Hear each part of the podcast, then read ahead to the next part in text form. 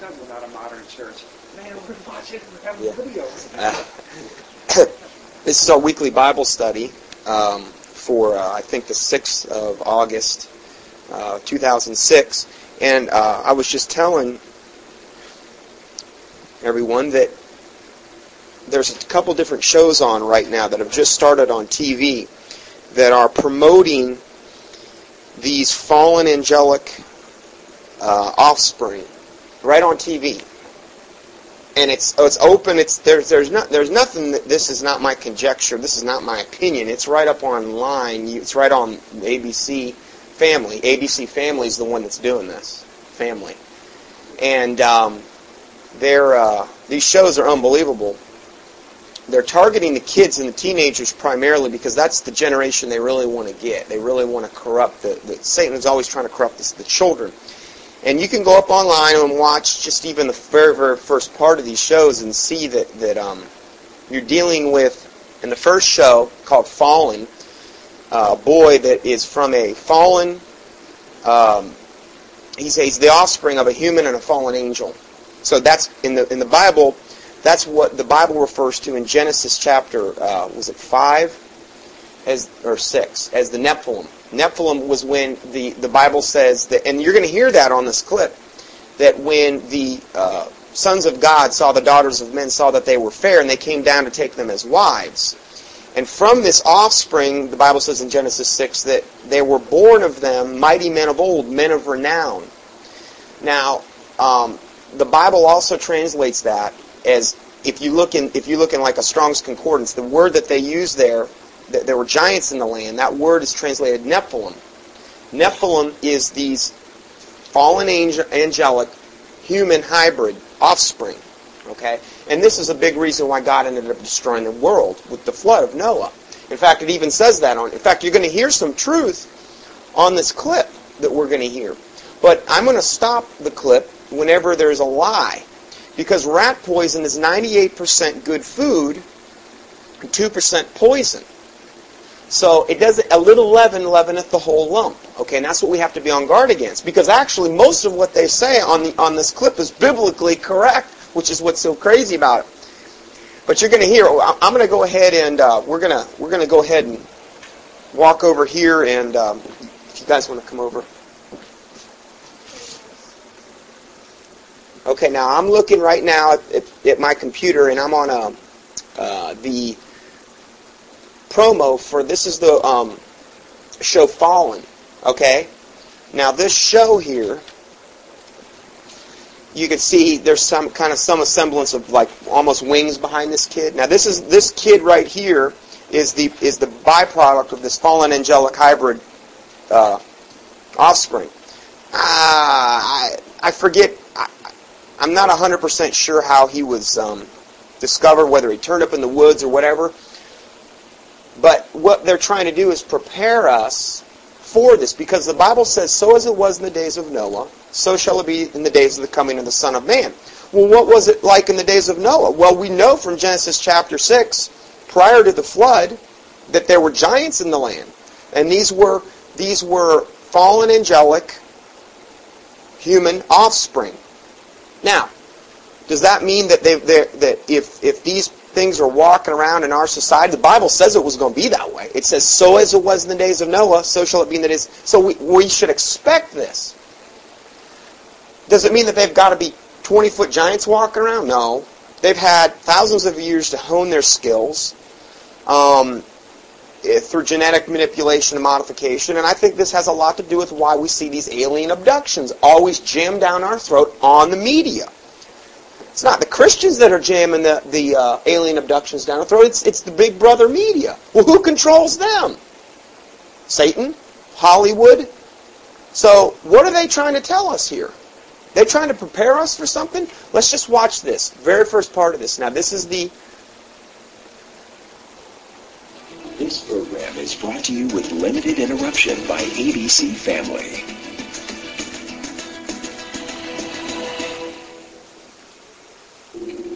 When God created man, a jealous Lucifer mounted a great rebellion in heaven. His army of angels was defeated and forever banished from paradise. These angels, the fallen, abandoned Lucifer, choosing to live Okay, now that's here we go with the first lie. I don't know if, if did you hear that? What they said? Angel fell from heaven. Okay, now everything he said up to that point was pretty much correct, but then we got to he said these angels chose to abandon Lucifer. Now that never ever happened. Give me a break. Like Lucifer went his way and these fallen angels went no no no no no. He's the prince and the power of the air. Who is he prince over? He is prince over these other fallen angelic entities and demonic entities which most likely are the uh, disembodied spirits of the Nephilim. Okay? Because those spirits had to go somewhere too. And we could go down on a big rabbit trail on that one. But so that was the first lie. And that's not a big one, okay? But but it is a lie, okay? As far as it doesn't it doesn't that lie doesn't so much what, what I think that lie is inserted in there for is that they're trying to separate themselves from Lucifer, these fallen angels. They're trying to say these fallen angels and Lucifer are separate. So it leaves doubt as to whether the fallen angels are really bad. Okay? I, I don't know. I think that's one of the theories. Okay, now we're going to continue now. Earth among the pleasures of humans. They took mortal wives and fathered abominations, children called Nephilim, by the power of angels, but the souls of men. Angry, the Creator flooded the earth, killing the Nephilim and driving the fallen into hiding. He sent the powers, fierce warrior angels, to hunt those that survived the flood. But there was hope. Okay, now I don't know where in it he's getting that from a biblical standpoint. He said he sent fierce warrior angels. Okay, now I I don't see any biblical precedents for that. Um, God killed them all with the flood, and yes, to a certain extent, I'm sure the good angels battle these bad angels, but they're acting as though that He sent angels to destroy them. Now, what it does say in um, Jude, it says that these angels that left their first estate, meaning they were the part of the one third that fell with Lucifer, he is chained in everlasting darkness. Now, that word translated in the Bible is the only time it occurs, and that's called Tartarus. That is the word where it says these particular types of fallen angels that left their first estate were chained, and it's it's a special part of hell, is what it is. It's not just regular hell. It's a special compartment of hell. It's called Tartarus. It only occurs one time in the Bible that that's said. So these fallen angels are actually chained there in everlasting darkness. Um, but I have I see no biblical precedence for, for God sending angels to destroy these other. That'd be great if that was the case. Okay, since two thirds are good angels and we know one third fell, and I don't know if any more fell after that. That's that's only God knows that. I think for sure. But I think they would have a distinct advantage if they were allowed and permitted to actually sl- slay these angels. But I just don't see any biblical precedence for that. Not only that, as wicked and evil as things are getting right now, again, I don't see biblical precedence for it. If they were all being slayed and chained, then we wouldn't have all the sin problem in, in the world, or at least it'd be a lot less. So let's go a little further. But there was hope for the fallen in a prophecy. A Nephilim would be born who would redeem them and return them to paradise. So the fallen watched and waited. Did you hear that? Did you hear that? That is where the big, big, big amount of leaven comes in. That last statement that was made. He says, But there was a prophecy that a Nephilim would be born, and he would redeem all the fallen, the fallen angels. So see, then they, then they say, so the fallen watch and wait. Now the Bible does refer to um, fallen angels as watchers also um, in, in the Old Testament. Now, so we've got the big, big, gigantic lie is the fact that they're saying now a Nephilim is going to be born that's going to redeem all the fallen angels. Probably most likely what this Nephilim is is, is the Antichrist. Because, and um, in this show, I watched I watched this episode, and it basically portrayed these good angels that were fighting the fallen as the most demonic things you could imagine. Their wings, they, they just everything about them was demonic. Their their their uh, their actions, their demeanor, they were evil. Yet they were portraying the good angels as bad. And the Bible says, "One of them that call evil good and good evil." That put darkness for light and light for darkness. That put put bitter for sweet and sweet for bitterness. So that's what they're doing here. They're portraying these good angels with this agenda like they've got to go and they've got to kill all of these Nephilim. I wish that were the case. I wish they could do it because they would be ridding the planet of what the Bible says is going to happen. Okay, but unfortunately, I don't see any biblical precedents for that. Um, not to say through our prayers we can't enlist the help of angels, but the Bible says there's a lot of stipulations there too. Because if I regard iniquity in my heart, the Lord will not hear me. So how do we how do we get angelic help? Well, make sure you got the least amount of sin in your life. And um, another thing is is that if you're not aware of any of this stuff, you won't even know to pray about it. You won't even, and that's what Satan wants. He wants people to just think this is all some stupid fantasy. But yet they're making so much effort to cram this down our throat. This is just two shows. Who knows what else they're doing? I just happen to find this. So this is the lie that's being shoved down the throat that the actual fallen angels, the way it's portrayed in this show, are the good guys. They're the ones like, you know, hey, look, you know, we fell, we made a mistake, but you know, we're, we're, we're, we're good angels deep down. We're, we're, and we're trying to fight all these, these wicked, these, these wicked good angels are just trying to kill us, and, and we're just trying to survive, man. So this kid's born, this Nephilim offspring, and he has all these supernatural powers, you know, super smart, uh, all these athletic abilities. Um, um, and on his 18th birthday, he re- starts to realize who he is because he doesn't really realize this. And um, these fallen angels are trying to help him fulfill his destiny in the show, is what it is. And at the end of the show, they end up fighting the good angels and killing three of the good angels. And I mean, when, when they kill them, they use these flaming swords and they turn into skeletons. I mean, it's just something totally demonic. And they supposedly they turn into ashes and skeletons, and and, and um, you can't tell the difference between the good or the bad angels. Really, they both look evil, but but the but the fallen angels are portrayed as the good guys.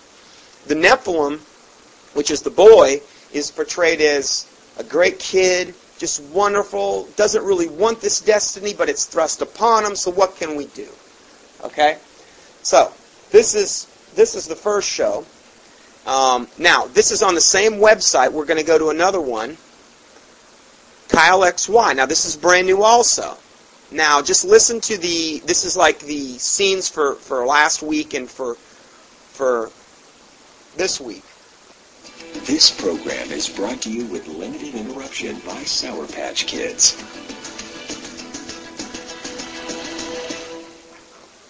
Previously on Kyle XY. What are you doing? I'm keeping a list.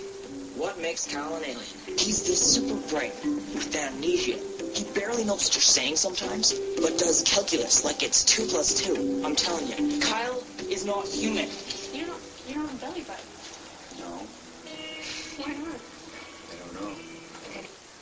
So Kyle, he says, what makes Kyle, what makes Kyle an alien? Now, this is Kyle XY. This is the new show. And what, what makes him a uh, alien? And uh, he's superhuman. He's not from this world. They're all saying this right, right in the intro. The kid doesn't have a belly button. That's if you go up onto the website, you'll see he doesn't have a belly button. Well, if you were, if you were like an alien, would you have a belly button? Hmm? Is she a real alien? I don't know, Taylor. I don't know. But the thing is, is that's the difference. They're trying to condition us to accept this stuff. This kid was supposedly found in the woods somewhere. These people took him in, goes to school. He can do calculus problems at a, he, he can read pages at a glance. They're basically saying he's an alien in, in a, in a, in a fault. Now, all this stuff we've heard about all these years about people getting abducted, turning up pregnant, and then all of a sudden, about the seventh or eighth month, the baby just is gone one night. It's just gone out of the womb. What is that all about? Well, could this be some of the fruits of all that? The Bible says, so as it was in the days of Noah, so shall it be in the days of the coming of the Son of Man. It's got to happen then. This, this, this um, fallen angelic demonic race is being raised up right now, and this is conditioning for us so that we'll accept it. The belly button thing is, I, I, I believe, um, because of this, whatever they've been doing with this breeding program. Um, it's hard to say, but that's a reoccurring theme I see that these that these entities don't have belly buttons. Well, why would they be doing this? Well, because they're they're trying to get everybody to accept this. I don't know if there's anything more noteworthy right now. I should apologize. I screw up all the time. Maybe it's your turn.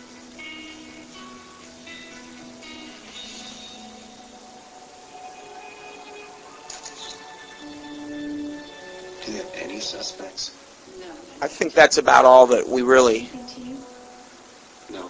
He, he this kid is portrayed as a good kid, just like the fallen, the other one. He's a good kid, and um, you know he doesn't really want this either. He doesn't want this thrust upon him. He just wants to try to live some type of normal life. He's very very strange though. So is the other kid on the other. They're they're different. Okay, very introspective.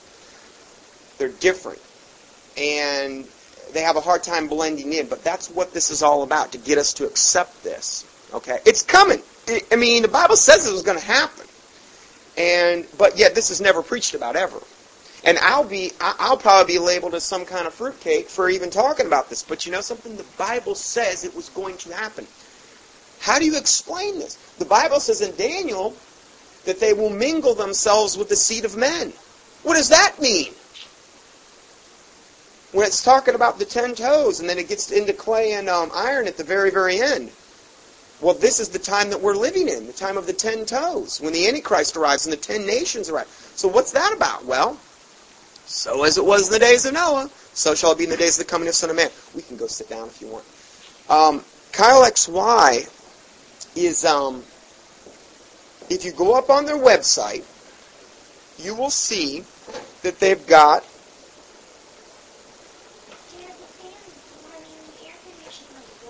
I told you to, to push that up, to push the vents up. No, you didn't.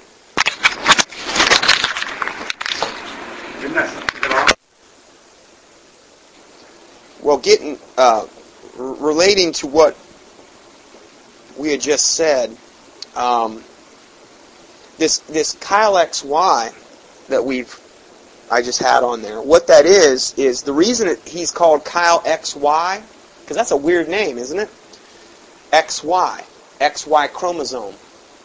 You go up on the website, and he's got a game that you can play. It shows his belly, no belly button, and, and you enter into the site, and there's all these genetic games you can play. And in its essence, it's like you're the mad scientist creating some kind of stinking hybrid off breed or whatever. That's what this kid is. And, and they're saying, who is Kyle XY? That's the big question. Now, I'm not going to stay up on, on his stupid site in, in, in, in, I know what it is, but I, I would rather they just come right out and say it. What they're trying to do is veil this in a big thing of mystery about who is this, even though they're basically telling you right up front the kid's, the kid's an alien or some type of, of uh, alien shapeshift and off breed. I don't know whether he's half human, half fallen angel like the other kid. That is not 100% clear at this point. But yeah, they've got a chromosomal game you can go up there, and you can like do like it's like almost like gene swapping and all kind of. You're basically playing God, which is what is going on right now. Which is what was going on in Noah's day. They were playing God. They were trying to create their own race. What's what's the purpose of Satan trying to do all this? Well, God said to the serpent, He said, you know, uh, in Genesis, talking about like uh, that that my seed will bruise your head. I'm, I'm trying to remember the exact quote here. I'll find it real quick in Genesis because this is the reason they've wanted to. Um, okay. And I will put enmity. Okay, th- this is. And the Lord God said unto the serpent, Because thou hast done this, thou art cursed above all cattle and above every beast of the field. Now, this is in Genesis, okay, after he had tempted Eve and after they had eaten, you know, of the tree of the knowledge of good and evil. And thou art cursed above all cattle and above every beast of the field. Upon thy belly shalt thou go, and dust shalt thou eat all of the days of thy life. And I will put enmity between thee and the woman, okay, between thee, the serpent, and the woman, okay, her, the, we, ultimately we're all born of a woman, okay, so, between thy seed and, her seed, her seed, because we're all born of a woman, and it shall bruise thy head, and thou shalt bruise his heel. So our seed is going to bruise his head. He wanted to corrupt the seed, and that was ultimately done through Jesus Christ. But he wanted to ultimately corrupt the seed, like in Noah's day, because he figured, I, Satan remembers this, what was told to him. So what he did is he tried to just totally corrupt the whole human race. When it says that Noah was perfect in his ways, and upright before God, it doesn't mean he was a person that walked in sinless perfection. Okay? I mean, he got drunk once. Okay? It wasn't meaning that he was walking in sinless perfection. What most likely that was in reference to was the fact that his seed hadn't been corrupted. His seed didn't have this genetic manipulation like all the other planet. Why did he have to wipe out the whole part of the planet? People say, well, he had to wipe out man, woman, and children. The seed was corrupted in Noah's day. So corrupted that God had to send a flood to kill everybody. Now, so as it was in the days of Noah, so shall it be in the days of the coming of Son of Man. Does that mean there's going to be like eight people getting saved today? No, it doesn't mean that. There's the body of Christ that exists today. It's a remnant. It's not a lot. But he's not going to wipe them out. But in Noah's day, it had gotten so bad that he had to wipe out the whole planet. Because of this very thing we're seeing on Kyle XY and Fallen that we're being prepared for. And the Bible said it was going to be exactly like it was then as it is now. It said it. Okay, so Satan remembers this. I will put enmity between thee and the woman, and between thy seed and her seed. Enmity. Well, if, if you're at enmity, you're at war with something. So that's why, as a Christian, we're at war with Satan. Um, and this prediction, Satan remembers this. And that's why today he's trying to do the exact same thing he did back then as he is now, which is corrupt the seed. I believe he has a lot more technology now in order to do this. I also believe that the body of Christ, the remnant, is standing between that. There's more than eight people on earth that are saved, in other words. Okay? So this is this is why I, I guess I'm bringing this out because a lot of people would say, "Oh, well, this is just not biblical. You're you're getting into some kind of fringe alien." No, I'm not. We have to. The Bible says to be prepared to show an answer for the hope that is within us. To study the, to show thyself approved unto God, a workman that needeth not to be ashamed, rightly dividing the word of truth. 2 Timothy two fifteen. Lest we be lest Satan get an advantage of us, for we are not ignorant of his devices. Well, is this one of Satan's devices? I think so. Okay? I think that's I think this is one of Satan's most masterful devices. And one of Satan's most incredibly dangerous devices. Because before it was so dangerous, God had to wipe out the whole planet. You think that's maybe noteworthy? And nobody's paying attention to it today. Oh no, go to Smiley Joel Osteen's church in California where he packs the stadium out every week with his apostate, puke, lukewarm message, basically of God is love, he would never judge. I heard an interview up with him the other day, it was just unbelievable. He was just asked, he was asked pointedly by, I believe it was Larry King or somebody that, you know, this and this, and he basically, he just denied, by his very words that came out of his mouth, he, he, he just denied Jesus Christ. He basically said that's their reality, and they're basically going to heaven, but this is what I believe, and I'm going to heaven because I believe this. And it was like, uh, the, the interview was up there. I, I heard it for myself. It was just unbelievable. Spineless, spineless preachers for filthy lucre. Why? Because they're hirelings. And the Bible says, Jesus said in that parable that the hireling has no real, real love for the flock. He does not love them enough to tell them the truth. He will not become their enemy because he's going to tell them a lie. He's going to tell them what they want to hear. The Bible says in Galatians 4.16, it says, Am I therefore become your enemy because I tell you the truth? Well, with most people, you will become their enemy if you tell them the truth. And that's why they got these million dollar, multi-million dollar edifices and these million dollar ministries and all these other things because they're speaking lies, they're prophesying deceits, they're taking away the Holy One of Israel, as the Bible talks about, and they're basically putting forth a false gospel, a lukewarm gospel. They're straining at gnats and they're swallowing camels. They're wolves in sheep's clothing. They're, they're as Satan who can appear as a minister of righteousness. And it's no marvel that, that, that, that, his, that his Satan can appear as an angel of light. And, and, and um, the Bible says that clearly.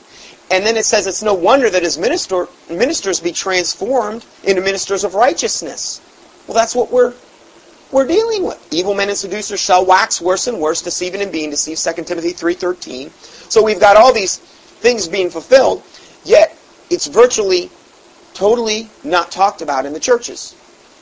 This stuff. Well, we, we, we, we, we don't want to mess with this. It's secular. And, and it, lest we be ignorant of his devices. So I don't sit up on the internet and watch secular shows all day long. But when something like this comes along, I want I want to. To me, this makes the Bible come alive. I don't get discouraged by this stuff because the Bible said it was going to happen. It also gives me a greater indicator of how to direct my prayers. The effectual, fervent prayer of a righteous man availeth much. Okay? If my people which are called by my name shall humble themselves and turn from their wicked ways and seek my face, then I shall hear from heaven and I will heal their land. Well, that's the solution. But you have to humble yourself, you have to turn from your wicked ways, you have to seek his face. That's not happening in the churches. Okay, that's how we get our land healed. That's how we would get America healed if that were to happen. Do I think it's going to happen? No, I don't think so because of what the Bible says. It's not that I don't have faith that it couldn't happen, because the Bible says I can do all things through Christ which strengthen me. It also says in um, Isaiah 64, no, no, not Isaiah 64, uh, Jeremiah 33, 3, it says, Call upon me and I will answer thee and show thee great and mighty things which thou knowest not. Okay, and I have enough faith to believe that. But the thing is, is biblically speaking, it says that there's going to be a falling away in 2 Thessalonians 2, 3, so I know that that's going to happen. The falling away of the church, the apostasy that's going to happen. The Laodicean church here of Revelation chapter 3, which, which are neither hot nor cold, lukewarm, they're blind, they're wretched, they're naked, they can't see, yet, they're in think, they, yet they think they're in need of nothing. So see, from those verses, I know that it's not going to happen. Okay? But there's still going to be a remnant which which I believe it can happen on. But the Bible says that if it were possible, even the very elect would be deceived. So see, we're living in that time where if it were possible, even the very elect, even the very remnant of, of the body of Christ here, they could be deceived. I believe most of the remnant is deceived right now. I really do. I don't think most of the remnant get into this stuff. We want to give Satan any glory. We, we don't want to even talk about him. Well, that's great. Well, the Bible says in Ephesians 6, it says you battle not against flesh and blood, but against princes, principalities, rulers of wickedness in high places. So that's where a battle is, but let's not ever talk about it. Let's not ever, let's not put on the full armor of God. The Bible says put on the full armor of God, that you may be able to withstand the wiles of the devil. Having your there- loins therefore girt about with truth, having your feet shod with the preparation of the gospel of peace, putting on the helmet of salvation, taking up the shield of faith and the sword of the Spirit, which is the word of God. And with all prayer and supplication, you know, these are these are our implements of battle. Bible also says to put on the mind of Christ. Now I'm just bringing up some things that are never talked about in the church. It says put on the mind of Christ. We need it all. We're in a war, we're in a battle, and yet the church is acting as though, oh, we don't want to talk about any of this. This isn't. I'll tell you what, I need all the help I can get. We need all the help that we can get. And these are things the Bible says to do. And I just think that we're, we're, we're being, uh, in the churches today, we're being sold a bill of goods. And then you've got a lot of, some sects of the church that know about this stuff, but they've got so much stinking sin in their life that how can, how can any of this have any real effect? I know because I came out of that hypercharismania stuff. A lot of charismatics know about, you know, putting on the full armor of God and things of this nature. But yet they're playing in a Christian rock band at night. Or doing this or doing that or, or, or, or got all the sin in their life and they don't see it as sin. So, Bible says if I regard iniquity in my heart, the Lord will not hear me. So anyway, um, there's um, I don't I don't let it discourage me, and I don't want anybody to listen to this discourage them because this is just confirmation of Scripture. Feel, I I mean honestly, feel as though. Thank God that you're being told this information, because most Christians aren't. And if you don't know about it, how do you know to pray against it? And if we're not praying against it, well, how, how is God just going to... Yes, eventually in the very end, yes, he's going to, he's to make sure that, that, that all things are put under his feet. But in the meantime, the effectual fervent prayer of a righteous man availeth much. The Bible also says that without faith it is impossible to please God. So have faith. God can deal with these things. Okay? That's why one of the reasons I pray Psalm 64, which we're, we're, we're asking for angelic, we're asking for God's protection. We're, ask us, we're asking Him to hide us from the secret counsel of the wicked, from the insurrection of the workers of iniquity. is that wrong to ask for that? I don't think so. I really don't.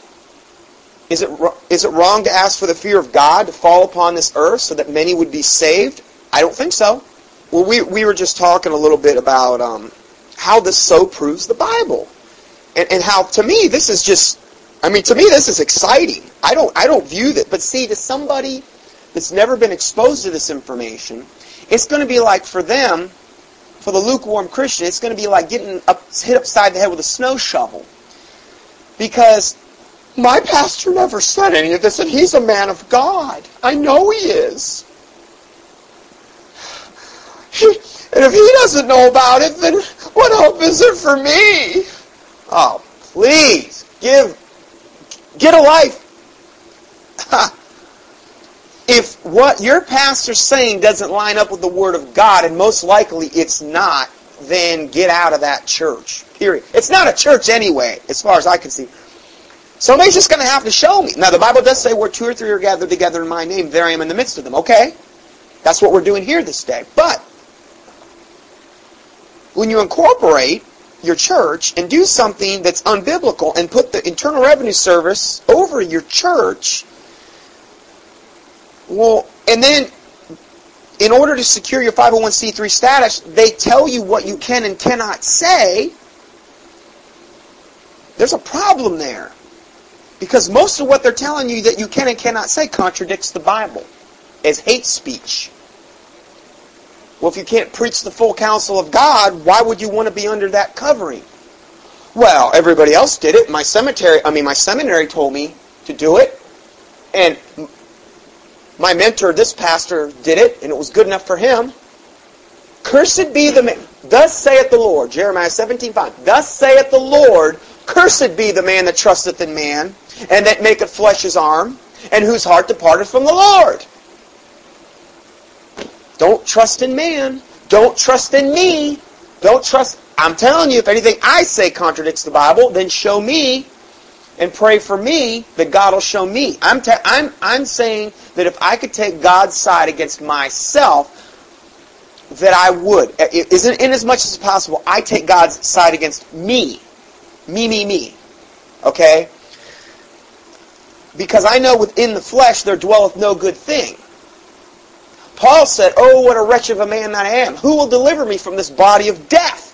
Paul said that. Now, who am I to compare myself to Paul? Paul said that. Well, I tell you what, I kind of get a, I take a little bit of comfort in that verse. I really do. You know, because, you know, Paul um, didn't have to straighten up his halo before he said that. He realized from whence the pit, from whence he was dug. You know, so anyway, that that's kind of just a little synopsis there, and we're gonna we're gonna talk a little bit further now. Um, I got uh, uh, David Meyer's newsletter for this month, and again, just unbelievable information, all biblically confirming the times that we're living in. Um, this this newsletter is entitled uh, "America: The Land of the Lies and Strong Delusion." Uh, first verse, the first Bible verse he quotes is from Genesis three, um, which is where we just about where we just came from. And the serpent said unto the woman, now this is this is why the serpent was judged in the verses that we just read before. And the serpent said unto the woman, Ye shall not surely die.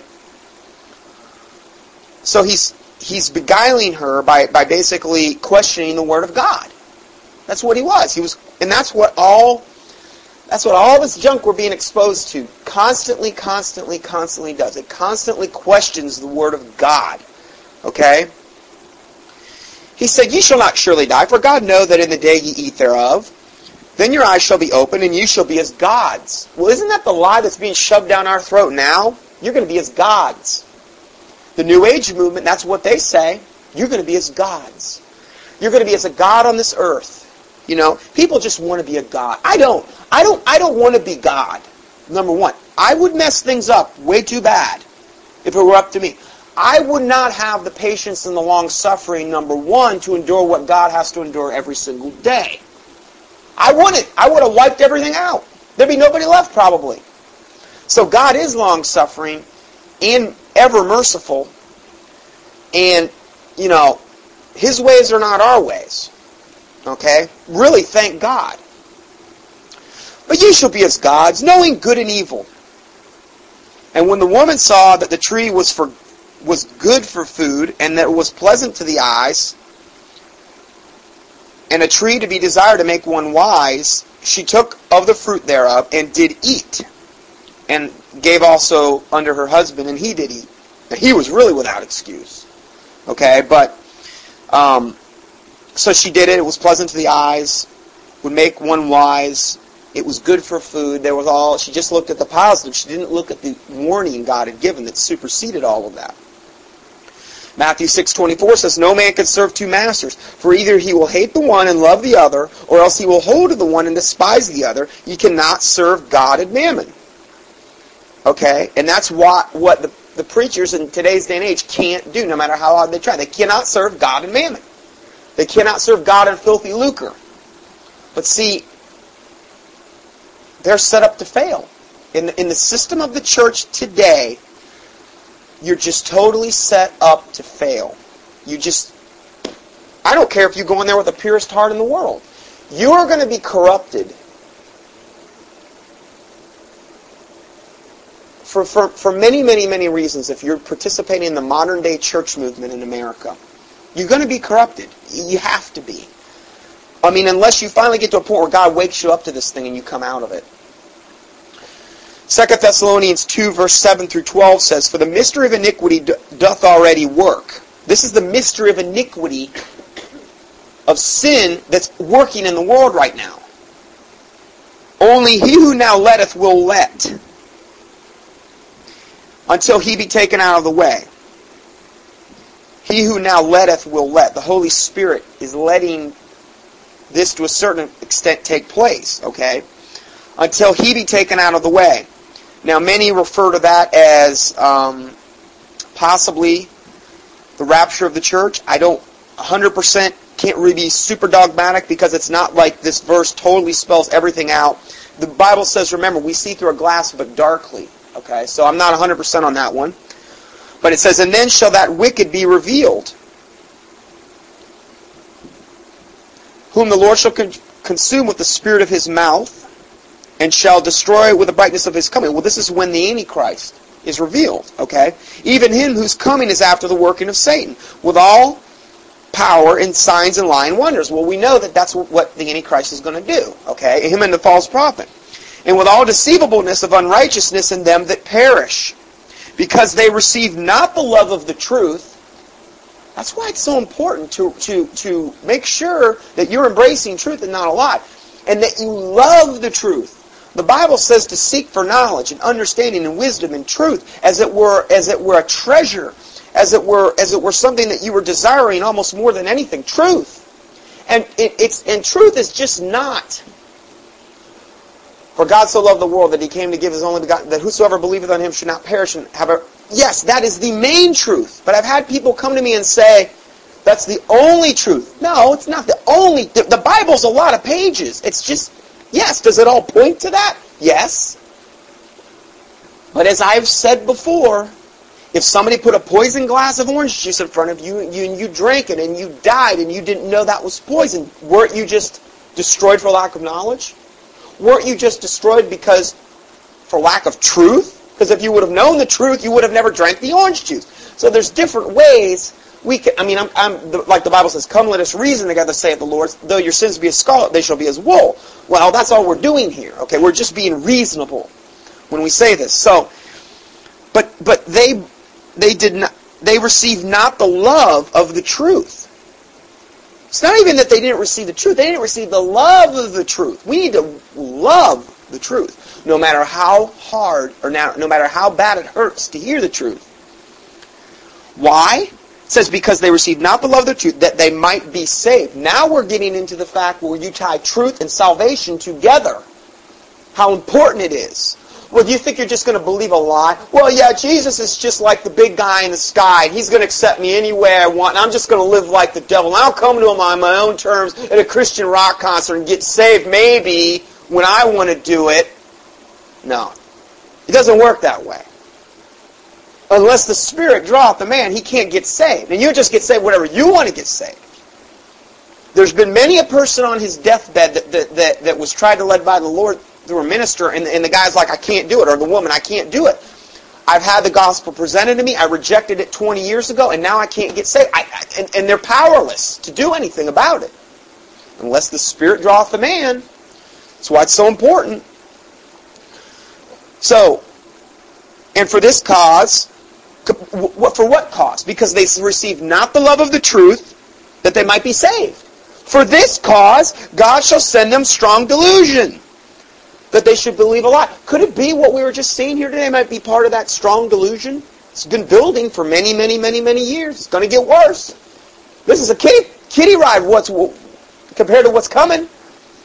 I get fired up about it, though. I believe in the end times, God is going to use the remnant in a mighty way. He's not going to just let the remnant get just destroyed by these things. He's not. Did he? Did he protect Noah and his family from these things? I mean, if you got to figure it this way, I just thought of this. There are eight people on the world that are considered of a pure, at least, bloodline. Of course, we know that obviously Ham had his problems, and probably Ham's wife. Okay? Eight people got saved. They were outnumbered eight to like how many million of these corrupted beings walking the planet. Don't you think they were a little outnumbered? God protected them then. You tell me He's not going to protect them now? The Bible says that that that that, that um, He delivered just Lot. I can't see how God could call Lot just, but again, I kind of take a little bit of comfort in that. You know, I mean, He called Lot just. Lot, here, here's my two daughters. Go, you know, I want to protect these, these, these angels. They're good angels uh, as though they couldn't protect themselves, and they showed that to be the case. But here, take my two virgin daughters and have your way with them. Whoa, dude, that doesn't compute to me. Uh-uh, I, I can't, no, kill me, because you're going to have to go through me to take my daughter. It ain't going to happen. can't relate to that. Then, he goes and he has, of course he was drunk and they got him drunk, he has sex with his two daughters in the mountain. From that sexual union comes, I believe, the Amorites and one of the other most wicked races that have ever spawned on earth and who gave um, the Jews fits spawned from him having sex with his daughters. I can't even. It's so disgusting. You can't even re- relate to this. But God still called Lot a just man. He was he was talked about in the Hall of Fame of Faith in Hebrews. I don't know. I don't know. But God delivered basically Lot out of one of who he considered one righteous man out of Sodom and Gomorrah. And you're telling me he's not going to protect his remnant when this comes? I don't believe it. I believe he's gonna. And if you don't believe he's going to, you're probably right. Because without faith, it is impossible to please God. What is faith? The Bible says in Hebrews 11.1, I believe it's Hebrews 11.1, faith is the substance of things hoped for and the evidence of things not seen. You want a definition of faith? There it is. It's the substance of things hoped for and the evidence of things not seen. By it the elders obtained a good report. What elders? One of the elders mentioned was Lot. David, you know, Lot. Solomon wasn't mentioned.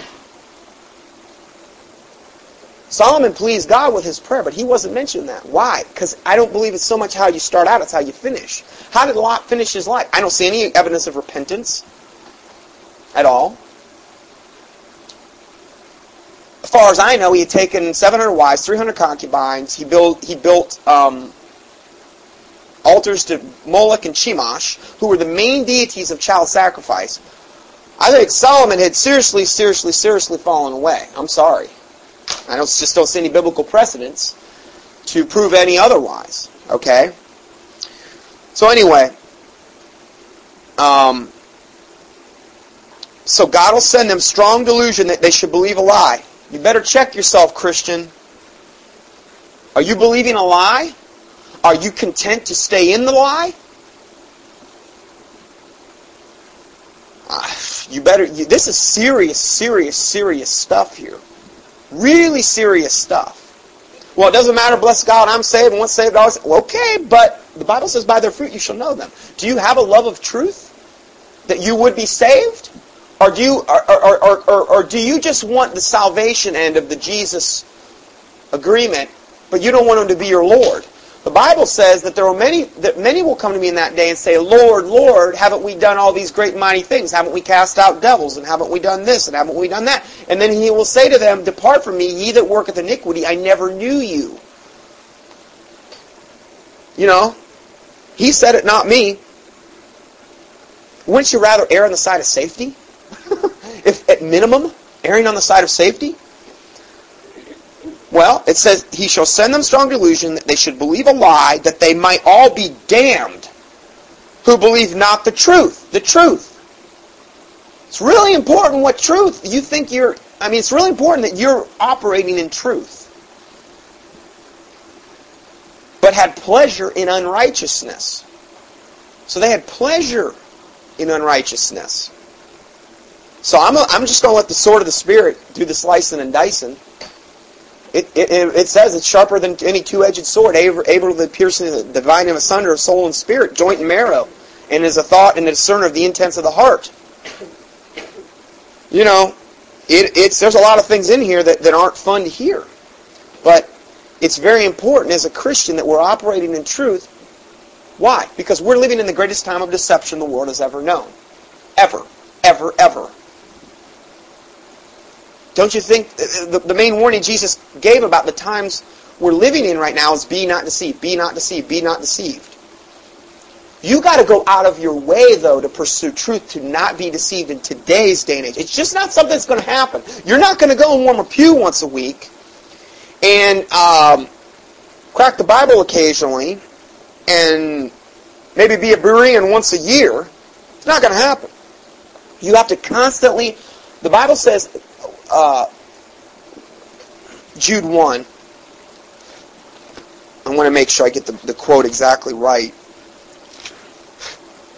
Jude 1, I believe it's verse 3.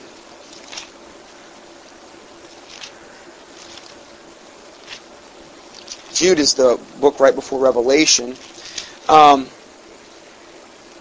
Beloved, I gave all diligence to write unto you of the common salvation. It was needful for me to write unto you and exhort you that ye should earnestly contend for the faith which was once delivered unto the saints. That's what we're supposed to do. We're supposed to earnestly contend for the faith. What faith? The one that was once delivered unto the saints. Once delivered by who? Jesus Christ. Why? Because, for, there are certain men crept in unawares. They come in unaware, the, people, the, the church don't know about them, who were before of old ordained to this condemnation. Why would it say that? Because God knows the beginning from the end. Bible says he has vessels to honor and vessels to dishonor. They were ordained to this condemnation. Now, I'm not talking about Calvinism. Okay, oh yeah, bless God. We you know, it, it's all set. Yes, God does know the beginning from the end. But we're supposed to earnestly contend for the faith who were before of old ordained to this condemnation, ungodly men, turning the grace of our Lord, of our God, into lasciviousness, and denying the only Lord God, our Lord Jesus Christ. They end up denying the Lord Jesus Christ through their lies and heresies. So again, it says at the end of this verse, it says that they might all be damned who believe not the truth, but had pleasure in unrighteousness. Now I'm going to go into the newsletter now. Um, in this issue of The Last Trumpet, we will once again examine the astounding events that are now shaking our world. We will do, do so using this by the light of God's Word to bring us into a clear understanding of the shocking reality of the urgency that is now pressing upon us. There has never been a time such as this when all the final prophecies of the Scripture are converging to complete fulfillment so quickly and with such precision. One would have to be spiritually blind to not understand something is terribly wrong with our nation and the entire world. Well, unfortunately, that's the majority of the church. Sadly, is the fact that the vast majority of people in this world are walking in spiritual blind, spiritually blindness, including denominations of so-called Christianity. Like the men of Sodom, who were blinded by the angels because of their unbridled lust, and experienced the fiery wrath of God without the ability to see it, so are the vast populations of the nation at this time. They are blind to judgment that is about to decisively destroy them and catapult them into the depths of the sinner's eternal damnation. And they are. They're blind. Most of the church is blind. They call themselves a church. The reason why our nation and the world is in such a terrible condition with a spiritual blindness and apathy toward truth is because the people have brought, bought a lie and believed it consistently for so long, they now have no capacity for truth. See, if you if you just operate and live in a lie, after a while, that's just your reality. And after a while, you have no capacity for the truth because the, the lies that are, that are basically possessing you and controlling you, and there's spiritual things associated with this, spiritual entities of deception. Well, if you let them take root, do you think they're just going to be content where they're at and just kind of stay? I'm, I'm content with his with his little toe, deceiving him with his little toe. Yeah, I'm a nice demon. I'm a nice devil. No, they want it all. They want you lock, stock, and barrel. It's like that thing about they say if you let if you let the camel get his head in the tent, pretty soon his whole body's in the tent. Well, that's how Satan is. Okay. You give him a toehold, he's going to take a foothold. You give him a foothold, you know, that whole line of thinking there. So, it's a constant thing we have to be on guard against, that we're not operating and living in deception. So, we, we, we go on to this further. It says, the reason why our nation and the world is in such a terrible um, condition with its spiritual blindness and apathy toward truth is because they have bought a lie and believed consistently for so long they have no capacity for truth. The Apostle Paul warned us about Satan's ability to blind the mind in 2 Corinthians 4 4 as follows quote, In whom the God of this world hath blinded the minds of them which believe not, lest the light of the glorious gospel of Christ, who is in the image of God, should shine unto them. It's always about blinding their minds so that the glorious gospel of Christ can't come. Yes, that is the main truth that we need to dwell in. That's what Satan's main goal is. Jesus also identified Satan as the father of lies in John 8:44 as follows: Ye are the father ye ye are of your father the devil, and the lusts of your father ye will do. He was a murderer from the beginning and abode not in truth, because there is no truth in him. When he speaketh a lie, he speaketh of his own, for he is a liar and the father of it. You want that to be your dad? Most of the world, that's their dad. That's their dad.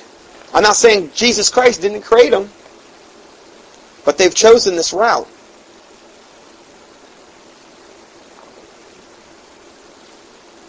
So we go on a little bit further. Thousands of years ago, the father of lies called Satan, called Satan told Eve, the first woman, that she, that she would not die by eating the forbidden fruit. But that was not the essence or the depth of that lie. When Eve did partake of that fruit of disobedience and did not immediately drop dead, she no doubt believed Satan's lie all the more. Why is that? I'll tell you why. I'll take you to a, a verse in Ezekiel. Because I'm telling you, this verse is heavy duty. This, this, this ferrets out a lot of things. Ezekiel 8, verse 11 says, because sentence against an evil work is not executed speedily, therefore the heart of the sons of men is fully set in them to do evil. That ex- totally explains why Eve. Why? Because sentence against an evil work is not executed speedily. See, when you plant a seed, that seed's just not going to come up and, and give a crop right then and right there. Okay? Seeds take time. And many times God's judgment is takes time for that to fully it's like you're storing up wrath. The Bible talks about storing up wrath against the judgment of God. Because Eve's sentence wasn't executed speedily, her heart was therefore fully set to do evil. You ever think about that? I, God just brought that to my remembrance as we read this. I had never quite, but that that's true. That's why she did. She did not immediately drop dead, so she no doubt believes Satan's lie all the more. The essence of the lie, however, that seduced and enticed Eve was that she could be wise in knowing both good and evil. That was that. It sounded good. It sounded good. I'll clarify that verse. It's Ecclesiastes 8 verse 11. Ecclesiastes verse 8 11. Um, that, that explains a lot of things, you know. Why does God let him get away with it? Why? Because you can look all through the Bible. There were many wicked races that lived for generations before God brought judgment on them. Okay? So, I don't know. It's it's that's up to God. His ways are not our ways. In other words, she we're talking about Eve, she could have both good and evil in her life and still go on living. That's the lie that she bought. This is the same lie that Satan has planted and cultivated in the minds and the hearts of the people today. That they can have it both ways, that the evil and good can be balanced. Well, that's like yin and yang. Taoism. Another religion that'll take a lot of people to hell. This is the ruling principle, though, of every pagan religion. Good and evil. You know, we, we, we can have both in our life. It's, it's okay. The nation of the United States is a prime example of Satan's lie put into effect. We claim to be one nation under God. We have churches, charities, philanthropic secret societies, and noble philosophies. We want to be known as, quote, the good people. We also have a government that promotes homosexuality, pornography, baby butchering by abortion, gambling, drunkenness, prostitution, and, on, and other unspeakable evils. Our government actually taxes these vices and makes the vast amount of money on what they can tax called a sin tax.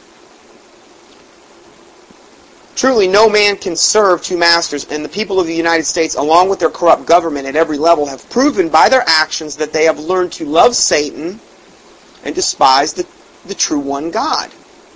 The Bible talks about that, that, that uh, the government, that they're a terror unto, they're not a terror unto good works, but unto evil, and they beareth not the sword in vain.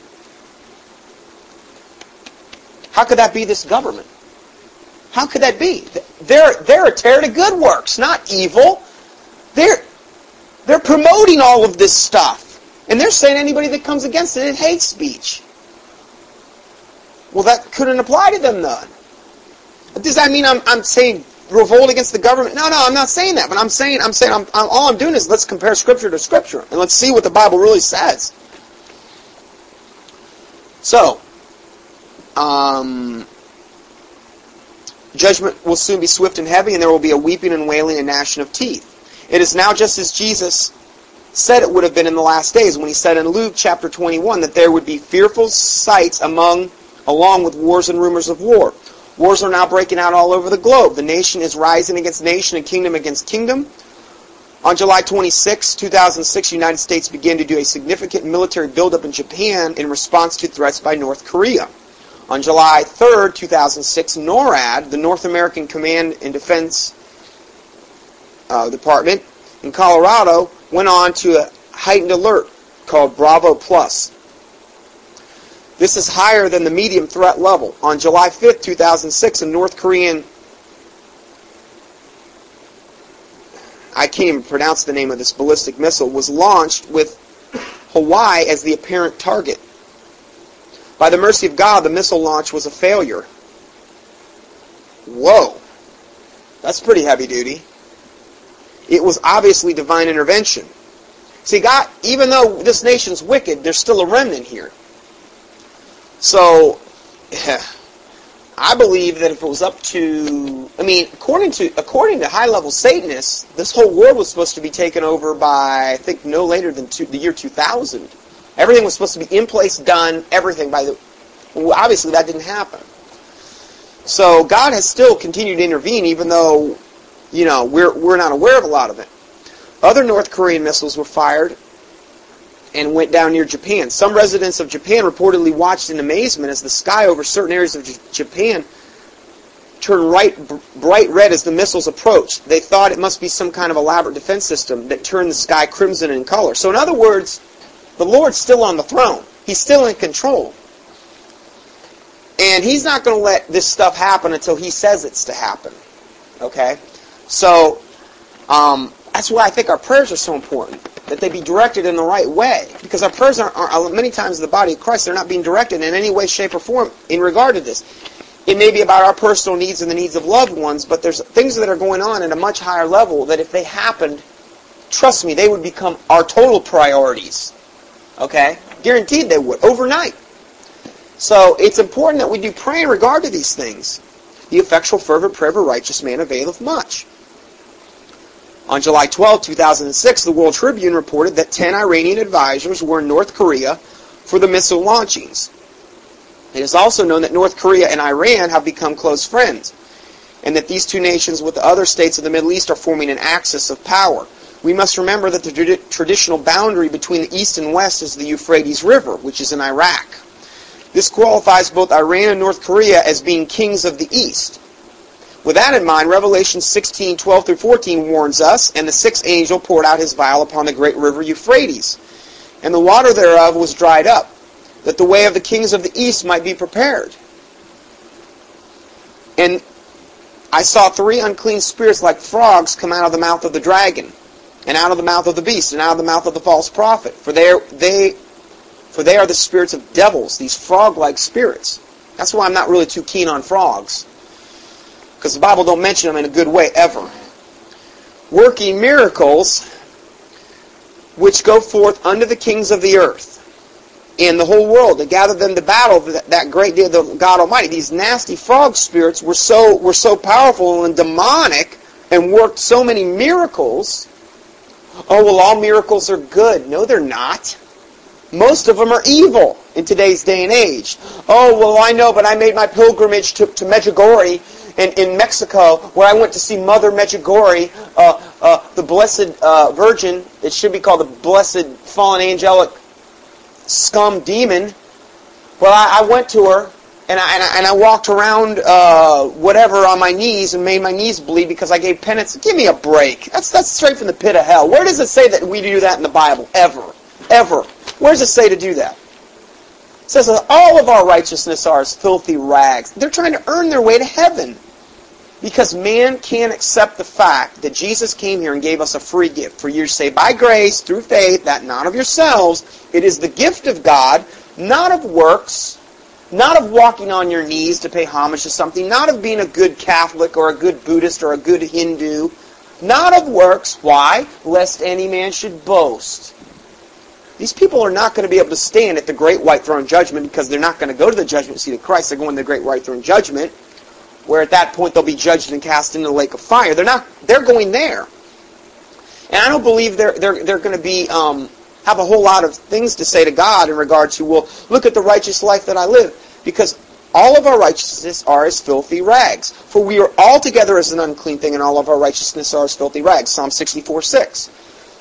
So that's what that's that's their that's their end. Now I pray to God they get saved. I don't want them to go to hell. But the Bible says that, that, that narrow is the way to life eternal, and few there be that find it. Now we should pray for these people. I do want them to get. I don't want. The Bible says that it's his willing that, that he takes no death in, in the um, he takes no pleasure in the death of the wicked. God says that in His Word. Also says that that it's His will that not one would perish, but that all would come to repentance. So ultimately, the more God intervenes and the more truth the people are exposed to through the Lord, the more people are going to get saved. Okay? But most people just don't want that truth.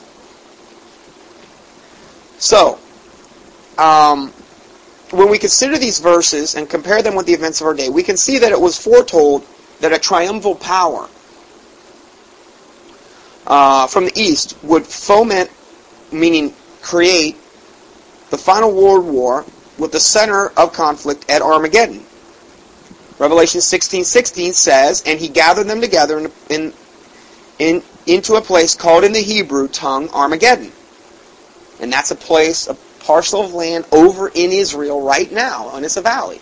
And it says that the, that the blood is going to going to come up to the uh, bridles of the horses in this valley. That's a pretty big slaughter, you know. Yeah. So I mean, it, it's heavy duty. Can any thinking person doubt that the intrigue we are now seeing is leading up to the final cataclysm and return of the Savior?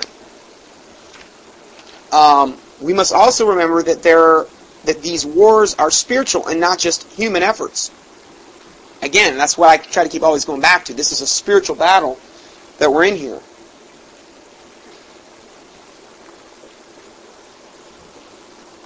Um, I predicted these current conditions in some of the strong in some of the spring issues. In other words, he had issues that came out in the spring of the Last Trumpet newsletter, which is what I'm reading from. As a former astrologer, saved by the grace of God, I know that Satan uses astrology as his pattern and time clock, which is why our U.S. government and the Illuminati operate on the same schedule. Witchcraft cannot operate at all without astrology. See, witchcraft is totally dependent on astrology. That's why it's so bad. Don't read these horoscopes. Don't buy into any of this junk. It's evil. It's from the pit of hell. It's forbidden by the Bible. Forbidden. Don't do it. God condemns astrology in Isaiah 47, 13 through 14. And then he goes on to say, I hate astrology because I was so very much part of that world. Well, let's just read Isaiah 47, 13.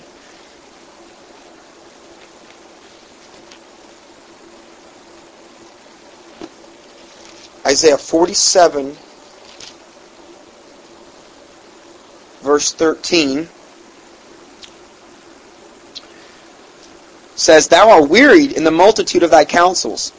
Let now the astrologers, horoscope people, and stargazers, these are, these are, again, astrology and stargazers are very, very, if not totally the same, pretty much exactly the same, because they're, they're determining one's fortune or one's future depending on your sign, Virgo, Pisces, Aries, all this other stuff. They're determining your fortune or future through witchcraft. That's what this is. So, let not the astrologers, the stargazers, the monthly prognosticators.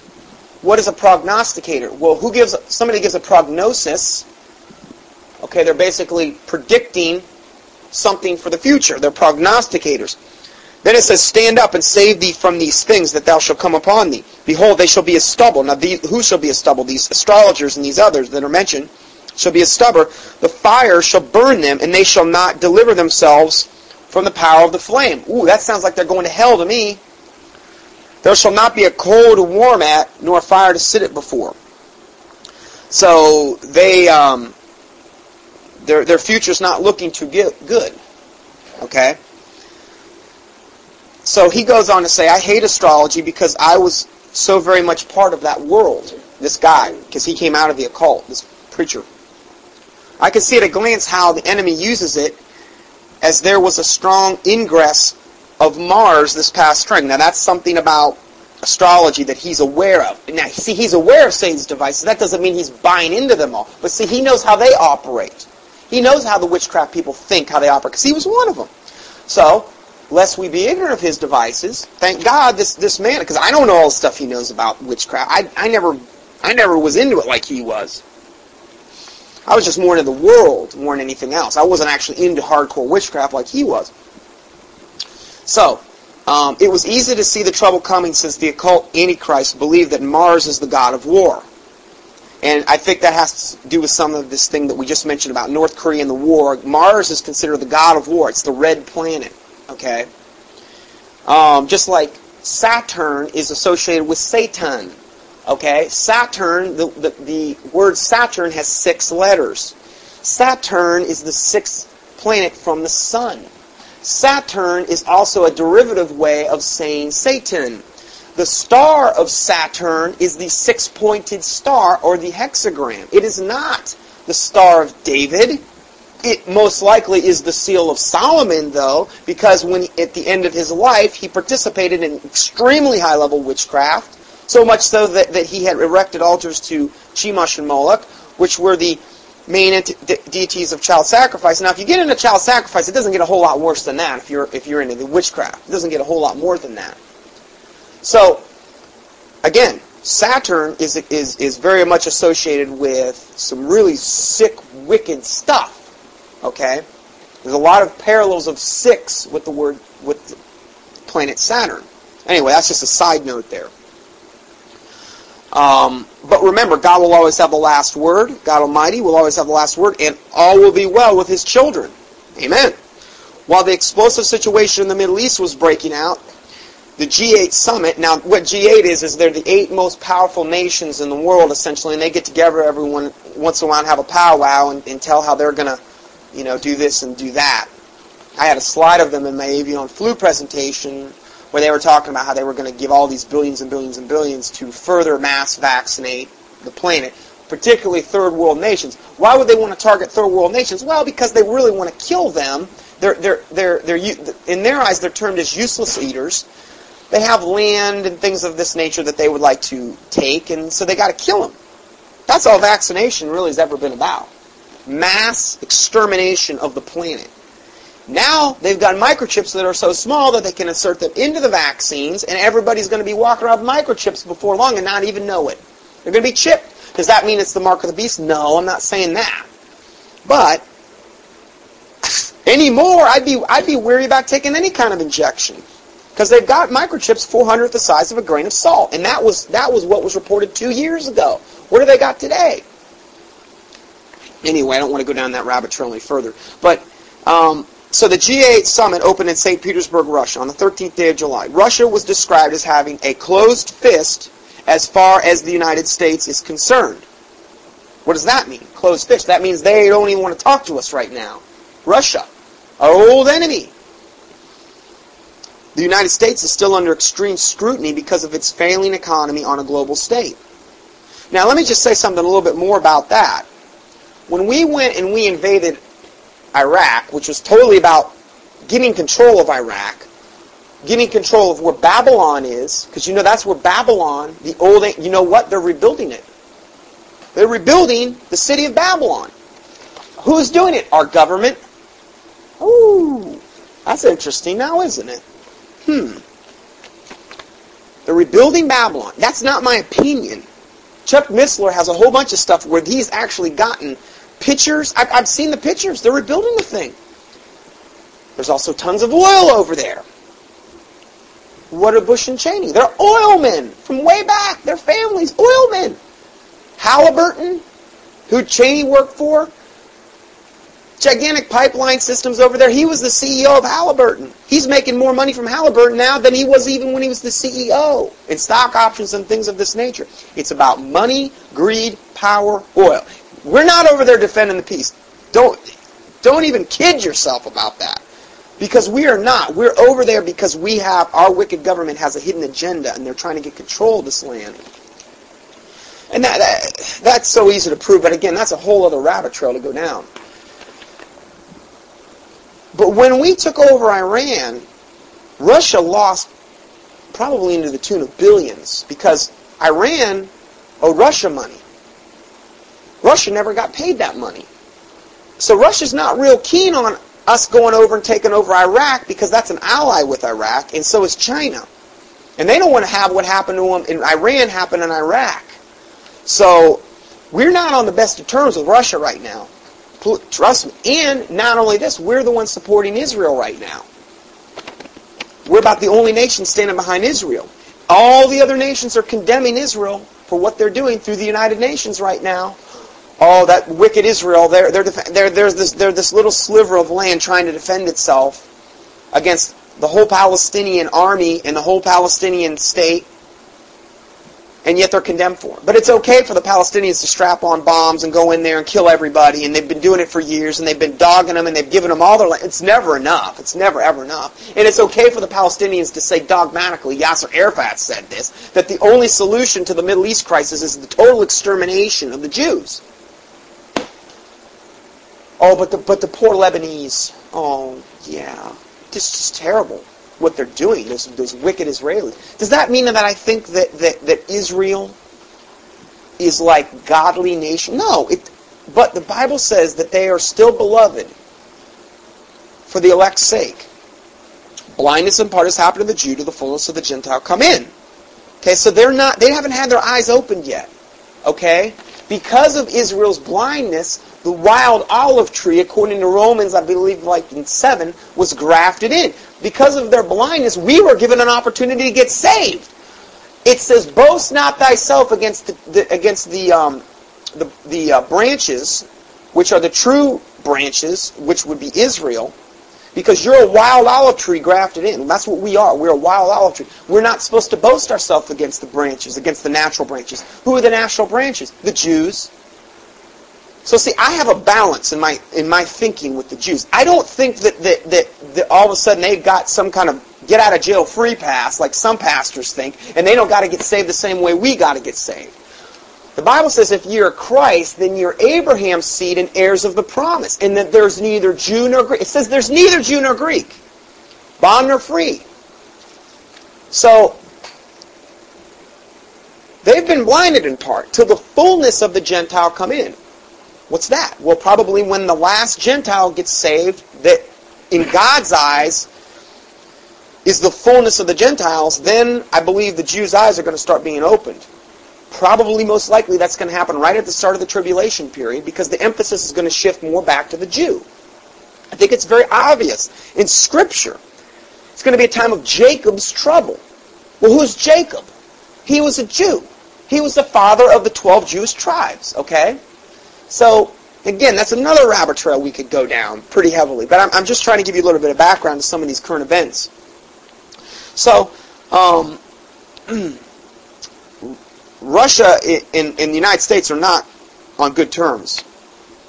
On June 6th, or 666, the Pentagon announced that it's dropping the Geneva Convention regarding the treatment of prisoners. The U.S. Pentagon objects to the international agreement because it forbids and bans humiliating and degrading treatment of prisoners. See, we're, we're protesting that. We want that. We, we want the humiliating. They're already doing it. They just want an official. The rest of the world is watching this with amazement. Is the beast beginning to show its true colors, and those colors could be red, white, and blue? Here let it be noted that the man who is behind the departure from the humane treatment of prisoners is Vice President Dick Cheney, who openly objects to the ban, of, ban on torture. Now, Dick Cheney is one of the most wicked, vile men that's ever walked the planet.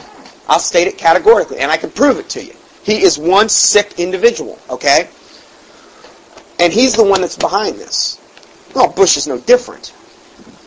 We have also discovered that there's a massive swastika-shaped building at the U.S. Naval Amphibious Base in Coronado, California.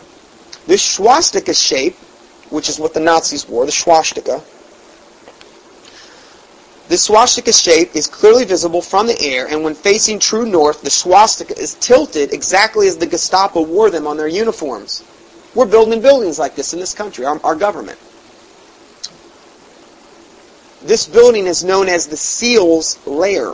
I don't really know exactly what that means. They said it could happen in America, but no longer the American, but this is no longer the America we were born in. One more point worth mentioning is that we can expect trouble com- concerning Venezuela. Venezuela recently discovered 4 billion cubic feet of natural gas, making it the single largest oil reserve in the world. There is an estimated 313 billion barrels of heavy and extra heavy crude oil in these reserves, which is equal to one half of all the oil in the Middle East. This is a pie cooling in the window that our president and the other oil obsessed people will not be able to resist stealing. There's no peace among the wicked. Signs of the beast among us. We know that the ultimate objective of the Antichrist one world government is to control every man, woman, and child, and to occupy the mind, will, and the emotions of everyone. In accomplishing this, he will also convert the population of the world into disciples of Satan himself.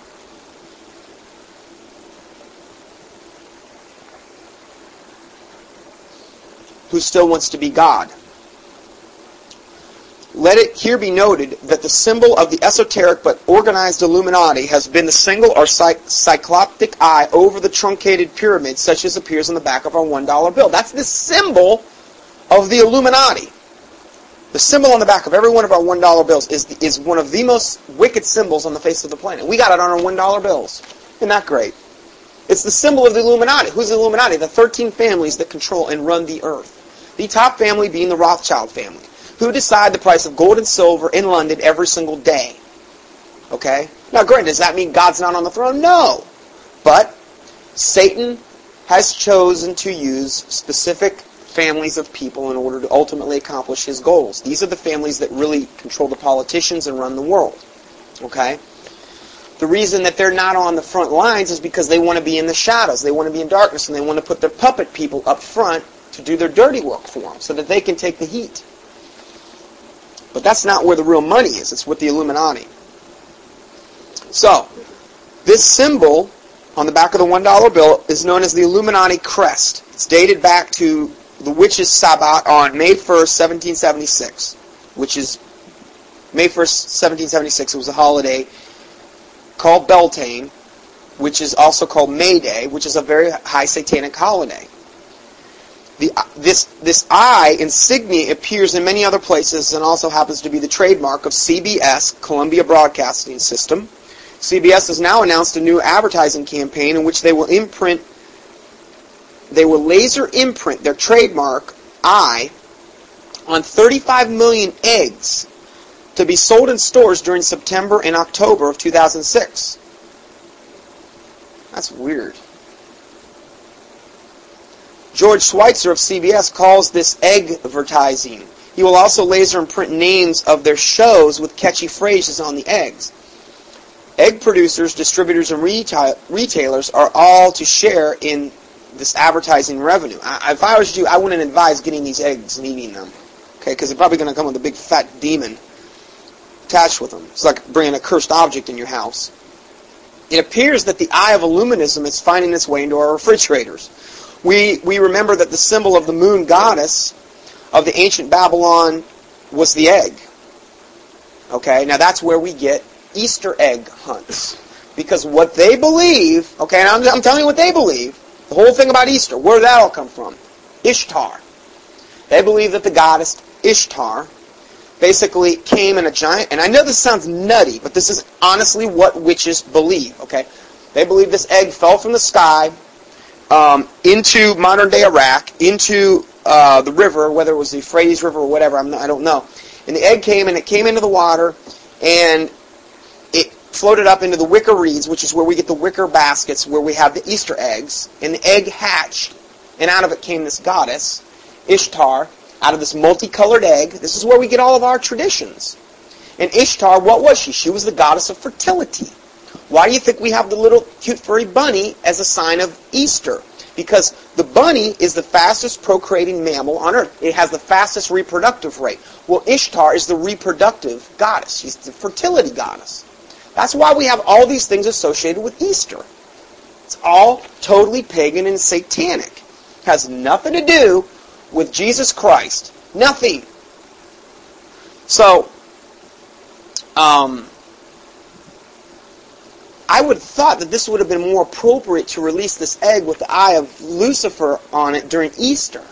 It would have seemed much more appropriate to do it then, but they're doing it now actually during the, ha- the Halloween season. Okay? And um, so it's saying here basically that, that um, this moon goddess of ancient Babylon was the egg and was a serpent coiled around it with a crescent moon above it. So this is all part of conditioning the mind for the luministic purposes. See, they operate through symbols. The Satanists operate through symbols. These shows that we talked about today, it's conditioning our minds to accept these things. There's demonic things attached with this. In Florida, the coast-to-coast family convenience stores are offering their customers the option of purchasing their goods using only their fingerprint. Um, once they are registered, they never need to use cash, checks, or credit cards again. They simply insert their finger into a machine and the funds will be transferred from their account to the store's account. This is a convenience store in Florida. A chain of convenience stores. You just put your finger in. Think they might be conditioning you for the mark of the beast? um, this is also happening in the Chicago area in their stores called Jewel Osco where the stores have a person at the door asking people to sign up for their program. It is being advertised as fast, easy, and secure. Once your finger is scanned and registered, all your buying power is in your right hand. Oh my. A financial emergency in the United States could easily make such a system mandatory. Will such a thing happen? Now that such a system is in use, it makes Revelation 13:17 loom largely before us with the following warning and that no man might buy or sell save that he have a mark and the name of the beast or the number of his name. We live in strange times when computers have changed everything, including the changing of pictures into numbers. Uh, this is a device called digital technology. Another device that is being used by some lenders is a star starter interrupt device that will allow your car to start if you that won't allow your car to start if you've mi- missed a payment. You talk about Big Brother. High-tech devices have now totally changed our world. Reuters news service recently reported that a paralyzed man using a new brain sensor. I saw this paralyzed man. I saw a video of this guy doing this. Okay?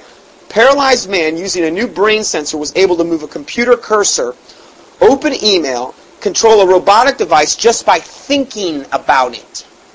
They're thinking things and able to translate this through computer's actual action. I saw him do it. Guy's totally paralyzed. And he's thinking and stuff's happening. That's the technology that is available, and that's just what we're being exposed to. It's not really what's out there. It's, it's way worse than that. The powers of darkness are seizing upon such, such technology which will be able to read thoughts and thus eliminate the last remnant pri- of privacy from our lives. Well, I believe that to a certain extent. But I don't believe that Satan can just read our thoughts um, as though God doesn't have any say over that. I don't believe that. Because that would, that would basically be saying, like, well, God's not in control. I don't believe that. When the news of how many illegal aliens were living in the United States broke about three months ago, many people wondered why our government allowed this to happen. Quite obviously, it was no accident. There is there were a number of reasons why this destructive force was allowed to begin dismantling our country.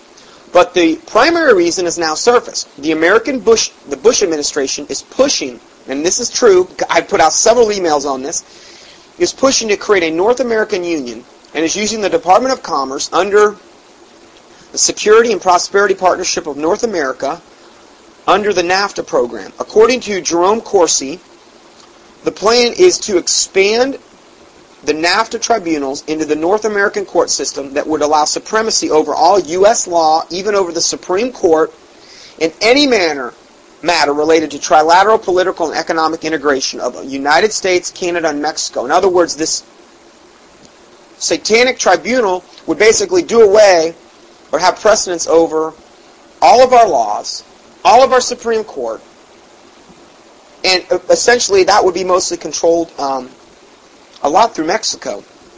Clearly, national sovereignty is being scrapped to form a superpower under one currency, um, similar to what they've they've already done this in Europe.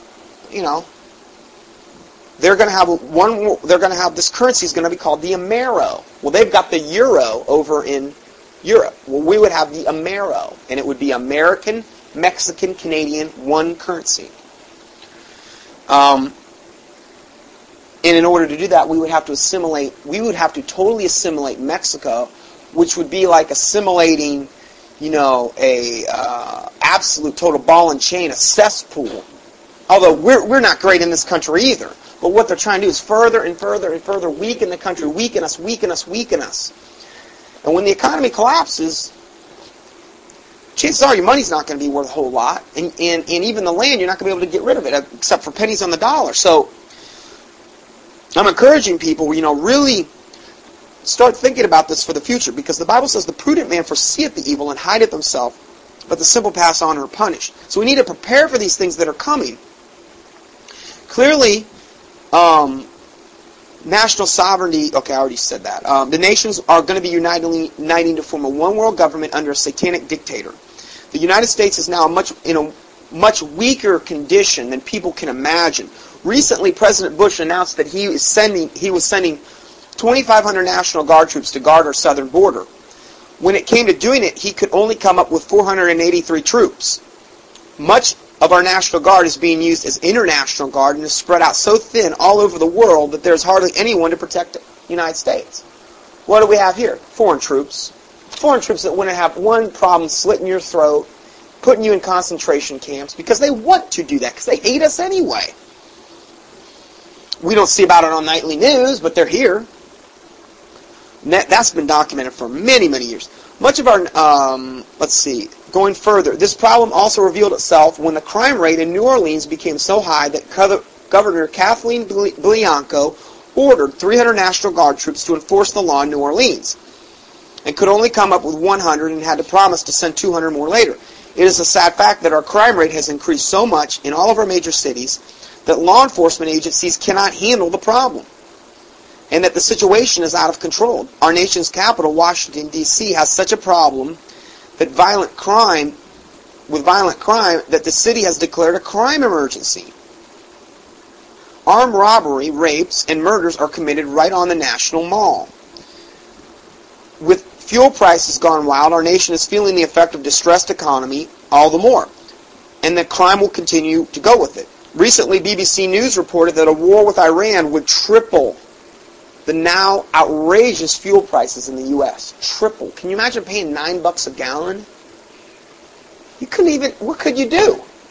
I mean, you talk about, it would just shut everything down. Bear that in mind. Is the United States already bankrupt? According to a recent paper published by a key member of the Federal Reserve Bank, and I, I sent him this because he's on my email list. This was published by the Federal Reserve. Now, who owns the Federal Reserve? Basically, the 13 families of the Illuminati. Where does all of our IRS tax dollars go to? Paying the interest on the debt created by the Federal Reserve. So all of our IRS tax dollars goes to the 13 families of the Illuminati. Every bit of it. Not one penny, according to the Grace Commission, goes to running this country. What was the Grace Commission? A blue ribbon commission commissioned by President Ronald Reagan through a man named Peter Grace to examine every facet of government and determine where and how our money is being spent. Not one penny of our hard-earned tax dollars from the IRS goes to running this country at all. It all goes to the Federal Reserve via the private debt collecting arm called the IRS because the IRS is not governmental. It is a private debt collecting arm that gets the money, gives it to the Federal Reserve to pay off the interest on the national debt a debt that was created because we don't have anything backing our money anymore of substance called gold or silver. It's not there. When you have that, you have a you have a situation where you have what they call a debt currency, and that debt currency um, can never ever ever be paid back in the system that we have. It, and it's all by design to destroy the country. It's all by design. So, according to a recent paper published by a key member of the Federal Reserve Bank, of the United States, our country is in deep trouble. I read this. I read some of it. It was huge, but but it was it was it's the real deal. This is not my opinion. Professor Laurence Kotlikoff, researcher for the Federal Reserve Bank of St. Louis and a professor of economics at Boston University, had this to say: "Quote: A ballooning budget deficit and a pinch and a, in pensions and the welfare time bomb could send the economic superpower into insolvency. That means bankruptcy." By some measures, the U.S. is already bankrupt. To paraphrase the Oxford English Dictionary, is the United States at the end of its resources, exhausted, stripped bare, destitute, bereft, wanting in property, or wrecked in consequence of failure to pay its creditors. According to the central analysis, the U.S. government is indeed bankrupt. That's our strong government country. Okay? So I'm saying, whatever God convicts you to do, do it. Because I don't know how much time we have left until the bottom drops out of this.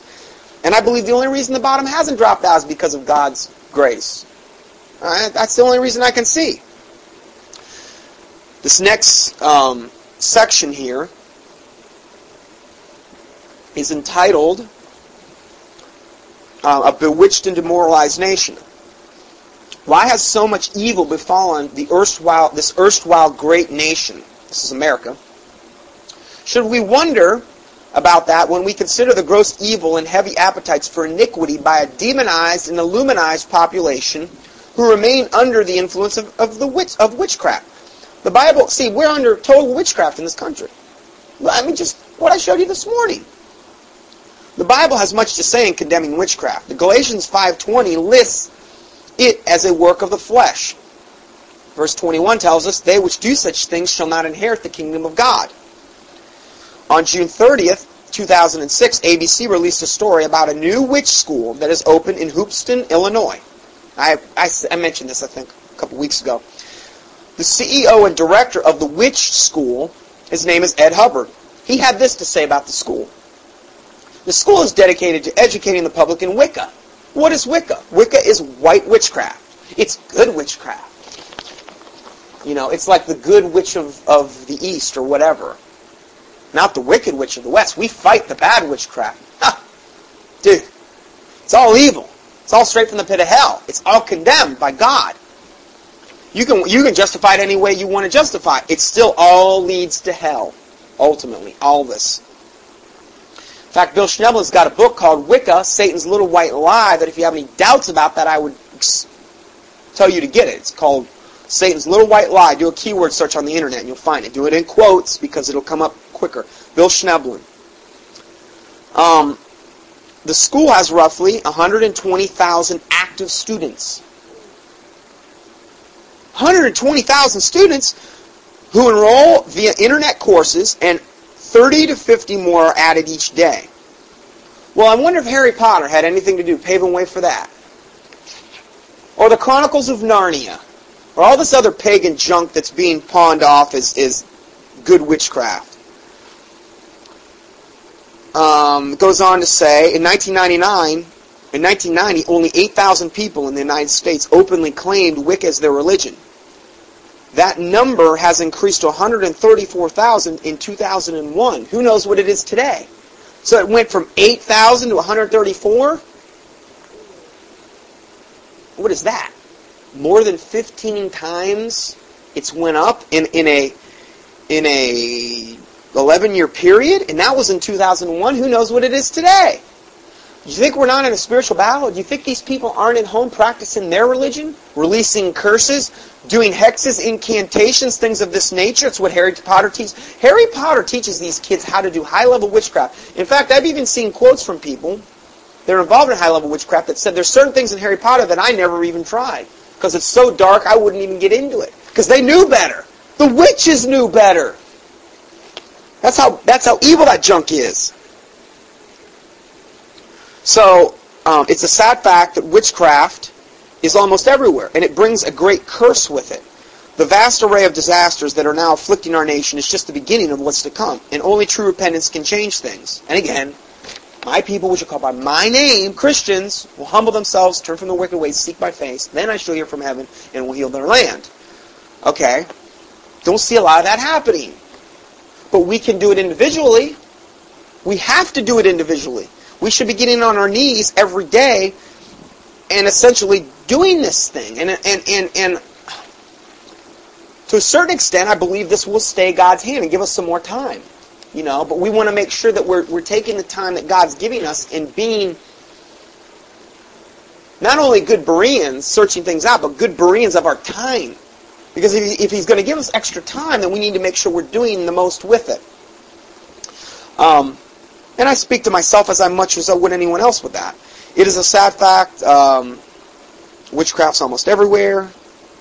I do not see true repentance happening at this time. I must also mention that that this point that August 1st of every year is the High Cross Quarter Sabbat of witchcraft, known as Lunzagon, pronounced as Lu Nasa. And the celebration of the harvest of not only produce from the earth, but also of, of souls. Witches look at the year as a circle, and they divide the circle into, into four parts or quarters, and then into four more parts or cross quarters, and making eight divisions that are called Sabbats. And these are their these are their religious holidays. It just so happens they, they correspond with about every major holiday we've got, because every major holiday we got, save Thanksgiving, is satanic in origin. Even Groundhog's Day. Punxsutawney Phil comes out of the ground. And if he can see a shadow, what is it? Then then we got eight more weeks of winter or something. I don't know. And if he can't see a shadow, then then then then we've got, or, or, or if if he can see a shadow, we've got bad winter ahead, or eight more weeks of bad winter. I don't know how it works, but even that is wicked and evil because he's actually divining. He's they're using a groundhog to, as a fortune teller. Punxsutawney Phil. He's cute. He's furry. I like him. I think he, I don't think he should be held responsible. He's a furry, cute little guy, but they're using this for evil. He's some my groundhogs. Oh, that's just innocent, good fun. Oh, I'm sorry, it's witchcraft. That's how God views. I've read too much about Groundhog's Day. And I haven't said a lot about it because people think you're nuts saying that, but I really don't care. Look it up. you'll find that that is one of the Sabbats of witchcraft. Um, witchcraft designs. And, uh, yeah, I don't think that's bad. I don't think it is. I don't know. Anyway, um, witchcraft designs and terminology are built into our calendar and our daily vocabulary. Remember the word cereal? We often eat cereal at breakfast. It is taken from the name of the pagan goddess Ceres, also known as Demeter by the Greeks. Ceres was worshipped as the goddess of grain, especially on her day of Cerealia or April 19th. That's her day. The goddess was also honored, however, at the harvest time of Lughnasadh. That's why we get the word cereal from the goddess of grain. See, this is just ingrained. I didn't even know this until I read this, but he's got insight that I don't have. Um, in Britain, six new coins with the image of Harry Potter have been minted,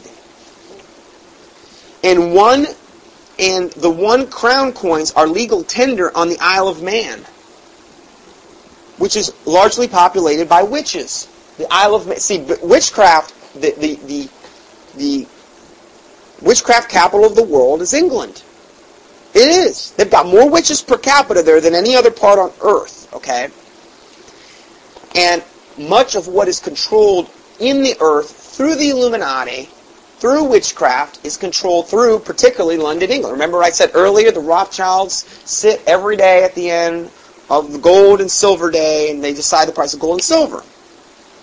London. Witchcraft has a demoralizing effect, and this is clearly visible in our strange present society. Recent studies have shown that 36% of Americans between the ages of 18 and 29 have at least one tattoo. Now, when you get tattoos, you're basically like, I'm trying to liken it. It would be like implanting a demon in your body. When you get tattoos, it's basically like you're, you're implanting a demon when, when you get all these piercings and all this other, you're, you're basically, you're opening yourself up to the demonic realm. You're, you're providing portals for them to come into you. Okay? Witches have set this trend for us. But Leviticus 19.28 forbids tattoos.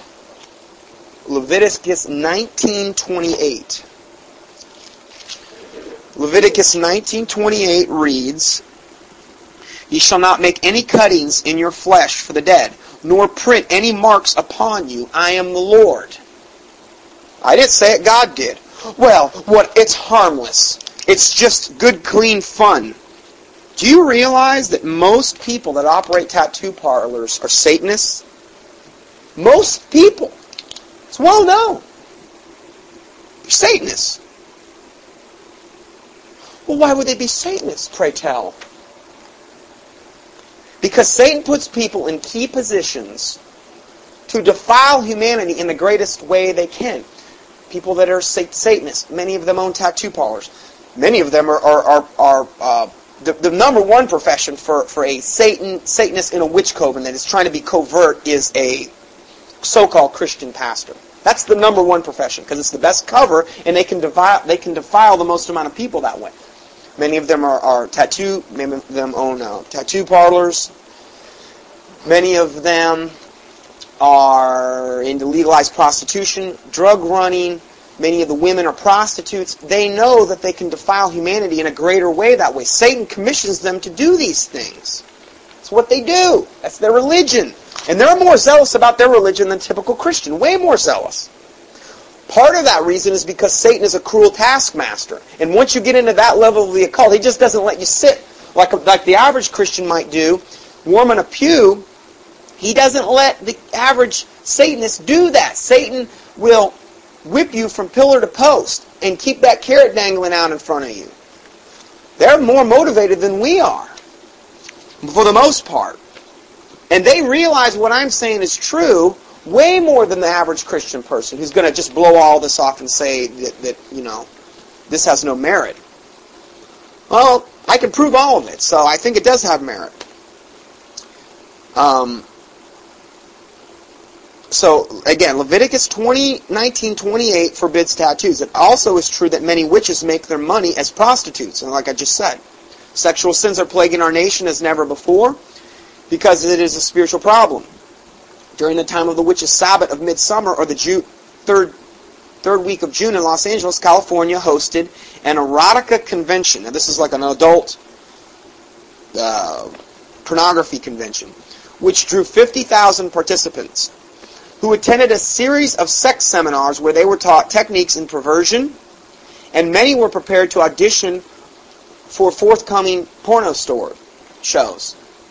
They have things where they'll actually have one porn star, and they will have her, uh, this one, she had sex with 800 different men in a period of I don't know how many hours. They were they were lined up like in tur- turnstile formation have sex with one woman. And that goes on. It's not reported in the news.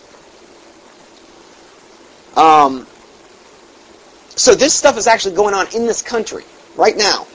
In Germany, there are heavy elements of witchcraft. During the year 2002, Germany legalized prostitution.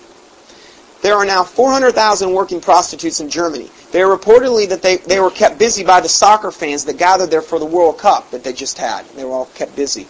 They're legalized. Prostitution in Germany is a multi-billion dollar industry. Now remember, everything that I'm reading you is all reference. These are all reference news stories from secular sources. So you can't say, well, you've got some kind of Christian bias. This is, was widely reported in secular media, which I think give it, gives it more credence. Um, in Houston, Texas, I just sent this email out on this. A new billboard advertising Budweiser beer is attracting much attention. The massive billboard have a picture of Jesus in the center holding a can of Budweiser beer in front of his face. In large print on the left side of the billboard says King of the Jews. On the right side says King of Beers. I got the, I got the picture of the billboard. I sent it out to my home email because I wanted to see this when I read this. Um, listen to this.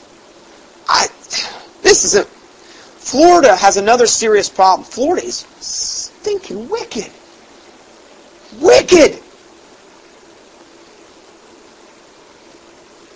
Now, I'm just going to throw something out there. You don't have to believe this. I was supposed to speak at a major. Uh, there's a there's a there's a company called not a company but a, but an organization called We the People that had just started a 71 city tour. And they were going from 71 different cities around America. They started it. They asked me if I would be one of the speakers. I had my pick. Tampa Orlando, whatever I wanted. I was going to do a very abbreviated version of my CD, of my DVD, Avian Flu Killer of Millions. I had to squinch it into 45 minutes. That was pretty tough. I had an hour, but some of it was going to be question and answers. I had to squinch this into 45 minutes. So I went and I and I, I took my, my, my thing and I cut out 80 slides. I did all this work in order to be able to have a presentation of 45 minutes and still kind of be hitting the high points. I knew of somebody else that, that I wanted to speak in this conference. Now, they hadn't had any problems in the conference up until the time when they got to Florida. And I knew another Christian lady and her son that I, that I gave them the lead on, and they were going to speak in Orlando. I said, why don't you let them speak in Orlando? I'll speak in Tampa on Monday. They were going to speak in Orlando on a Sunday. And this guy named Bob Schulz was going to be interviewed. Bob Schulz has been on the forefront of trying to um, expose a lot of the corruption in our government, particularly how it relates to the IRS. And they wanted me to speak at this. I wasn't even going to be speaking on the IRS. Now, they had done nine cities. But when they got to Florida, it was like they hit a brick wall. Now, it's very well known in witchcraft that there's, in the Bible, says we battle not against flesh and blood, but against princes, principalities, rulers of wickedness in high places.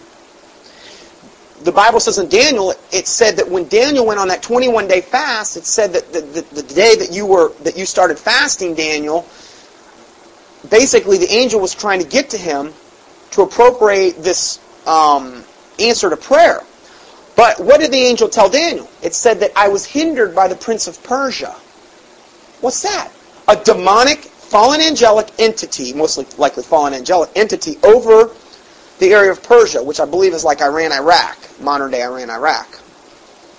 So angels can be hindered through fallen angels. It's well known. It's talked about in the Bible. Okay. Well, I think that Florida is so stinking wicked. It is such Sodom and Gomorrah. You've got certain places in this country that are really super, super wicked. New York City, LA, and you can probably throw in all of California. Oregon, where they have more people per capita witchcraft in Oregon than any other place in the United States. Oregon, very, very dark place. Las Vegas, um, and Florida, and and uh, a lot of places out in the what you would call the Four Corners area of um, Utah.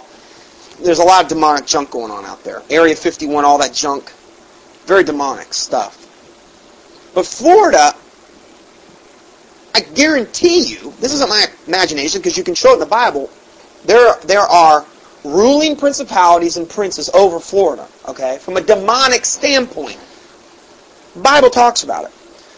I think when this tour got to Florida, it was like all of a sudden everything blew up.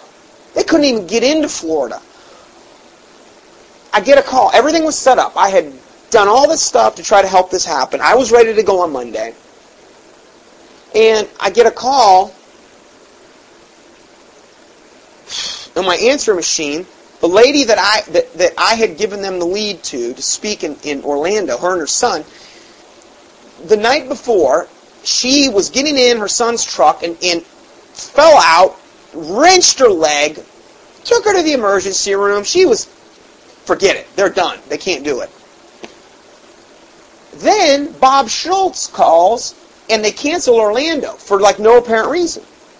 And then they cancel Tampa. So I never ended up speaking. Then they cancel Tallahassee. And then they kind of, and then at that point they said, we've found logistically that we can't keep up with this pace anymore. Because I say, I just did that 14 city tour, and it's brutal. They were only on their ninth city, and they were finding out how hard it is to go to a different city every single night, reset up everything, and then give your, your deal. Very, very, very, very hard. We found that out real quick. But I believe that there was a certain demonic component of hindrance, like Daniel's angel was hindered, when it came to them trying to speak in Florida. Florida's so wicked that it's almost like you're dealing with some things here that you're not dealing with even in other parts of the country. Now, can I be totally dogmatic about this and say I bet my life? Well, no, I, I'm just telling you, I feel as though seeing that there was just this extraordinary thing that happened about Florida, I'm thinking that there's got to be something to this. And then, and then, they, and then they restarted up the tour. But Florida, they couldn't even touch. I was never able to speak. I was ready, man. I was fired up. I, I, I, I was like,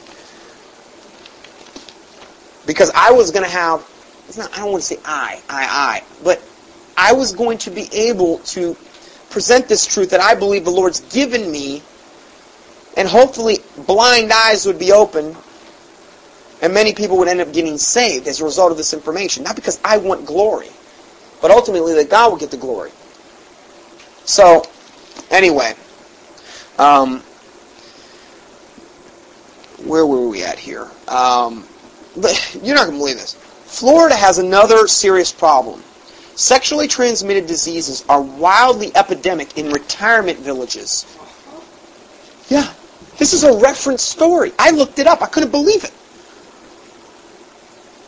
And doctors are shocked by it. One guy, gynecologist, said that she has treated more cases of genital herpes and papilloma, which is HPV virus, which are genital warts, in retirement villages than in downtown Miami. So she's treated more cases of genital herpes and uh, genital warts in, in retirement villages than in downtown Miami. Doctors have also noted heavy use of Viagra, Viagra in the retirement centers. And peoples in their 80s are among the diseased.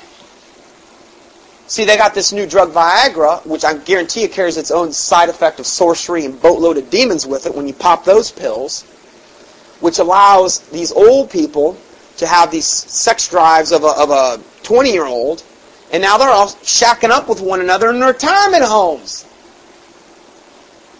And think about it. It's set up perfect because you've got this closed community. You can have one old man going to another old old lady. You can just make the rounds. Everybody lives there together.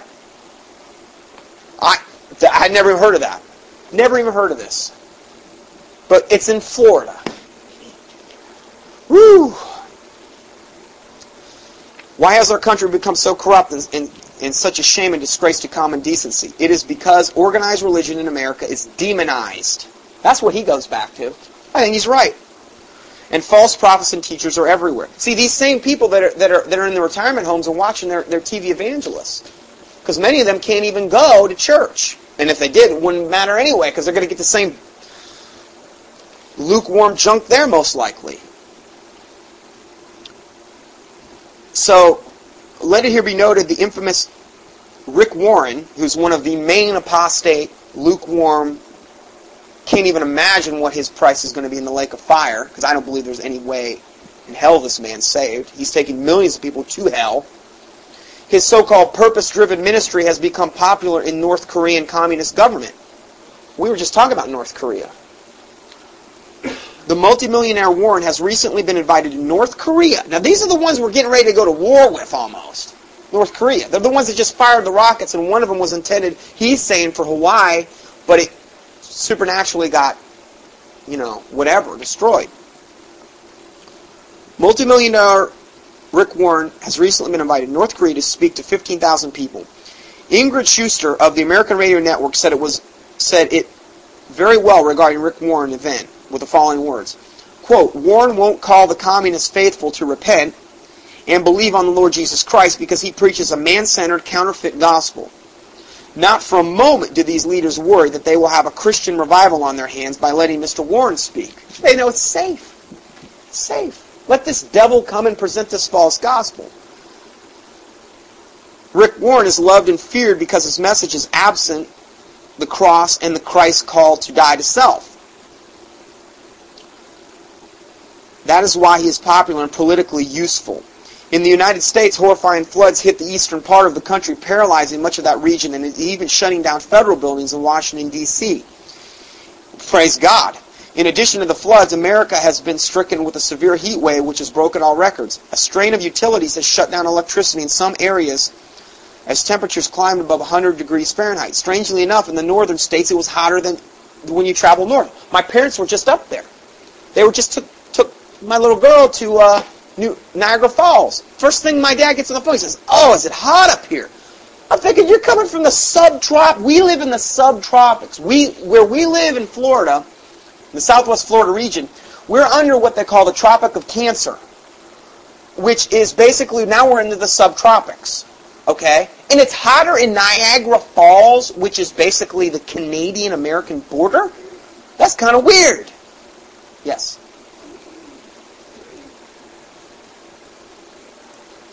So we go a little bit further. Um, according to Associated Press, the first half of the year 2006 is the hottest on record. A Parade magazine report has stated that every year since 1997 has been continually hotter. Now, this is just God's way of trying to wake people up, too, to a certain extent. Some of this is being manipulated through weather control, but God's letting it happen. Wildfires have also been ravaging many of the areas of the United States. In some areas, many rich homes have been burned to cinders. There is much weeping and howling, but little repentance. Scientists have also um, noted that numerous potential disasters are now imminent. The southern San Andreas Fault, which is in California, is under extreme pressure. And strain rates indicate that the massive earthquake could devastate New Los Angeles at any time. Los Angeles is also called the pornography capital of the nation. Um, so, anyway, that's um, that's the last trumpet. What time is it? I wonder. Taylor, do you know what time it is? Quarter after one. Oh. Okay. Okay.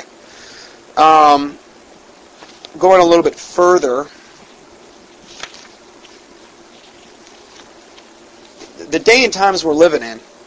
Oh, here, here's here. Let me just read this. This is the, the Joel Osteen. This is the this is the transcript of Larry King Live.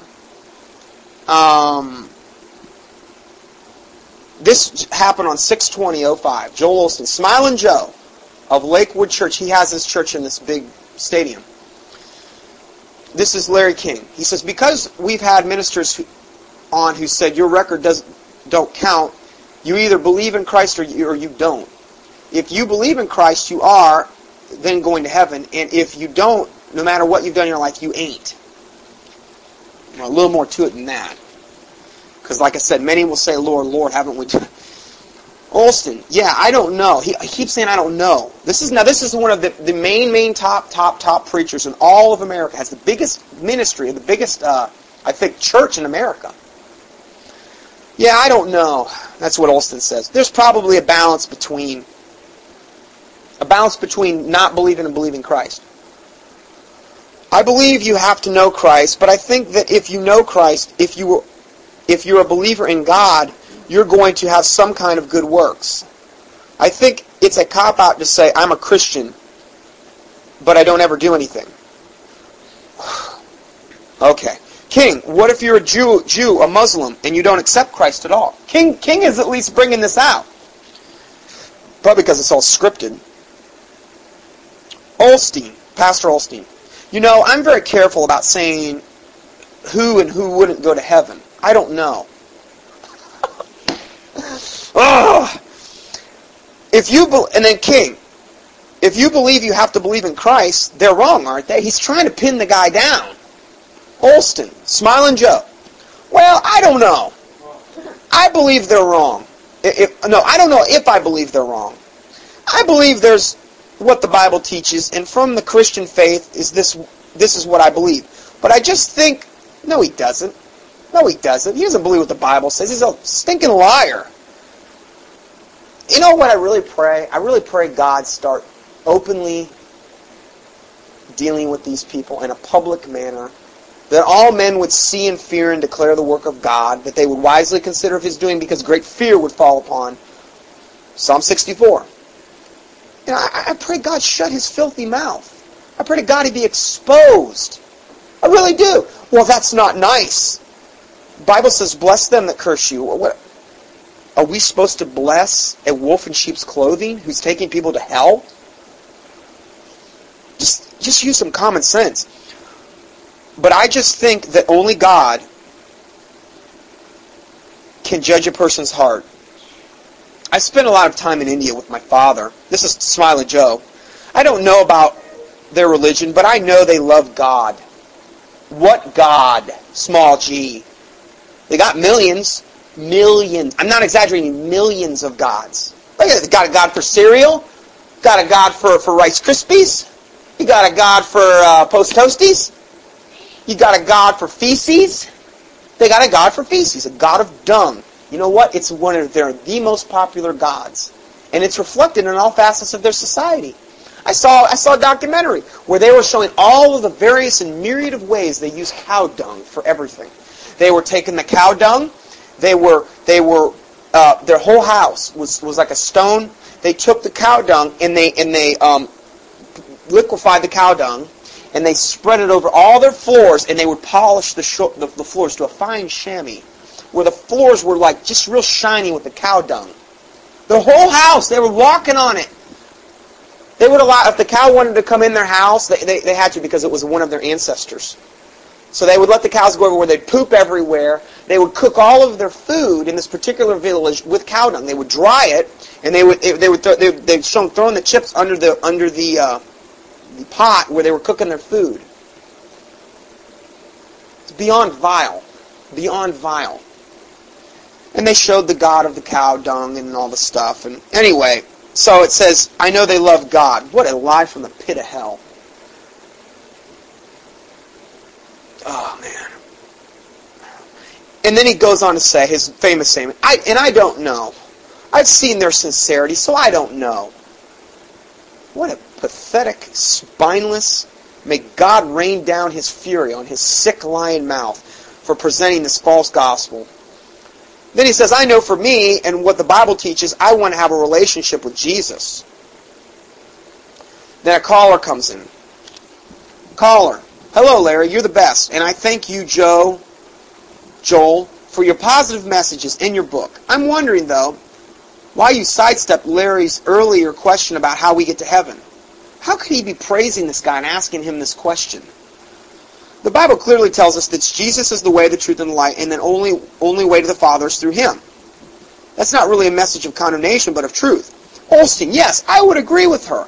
I believe that. Then King interrupts. So then a Jew is not going to heaven. King keeps trying to point, pin him down, which actually is what he should be doing. Osteen, no, no. Here's my thing. Larry, is I can't judge somebody's heart. You know, only God can look at somebody's heart. And so, you know, I don't know. You pathetic. Ah, man. And this is the reality of the New World Order corporate church of America. Corporate. They're under the government, and the government tells them what they can and can't preach. He could have never, ever, ever got to the level he's at unless his message was sanitized and government approved.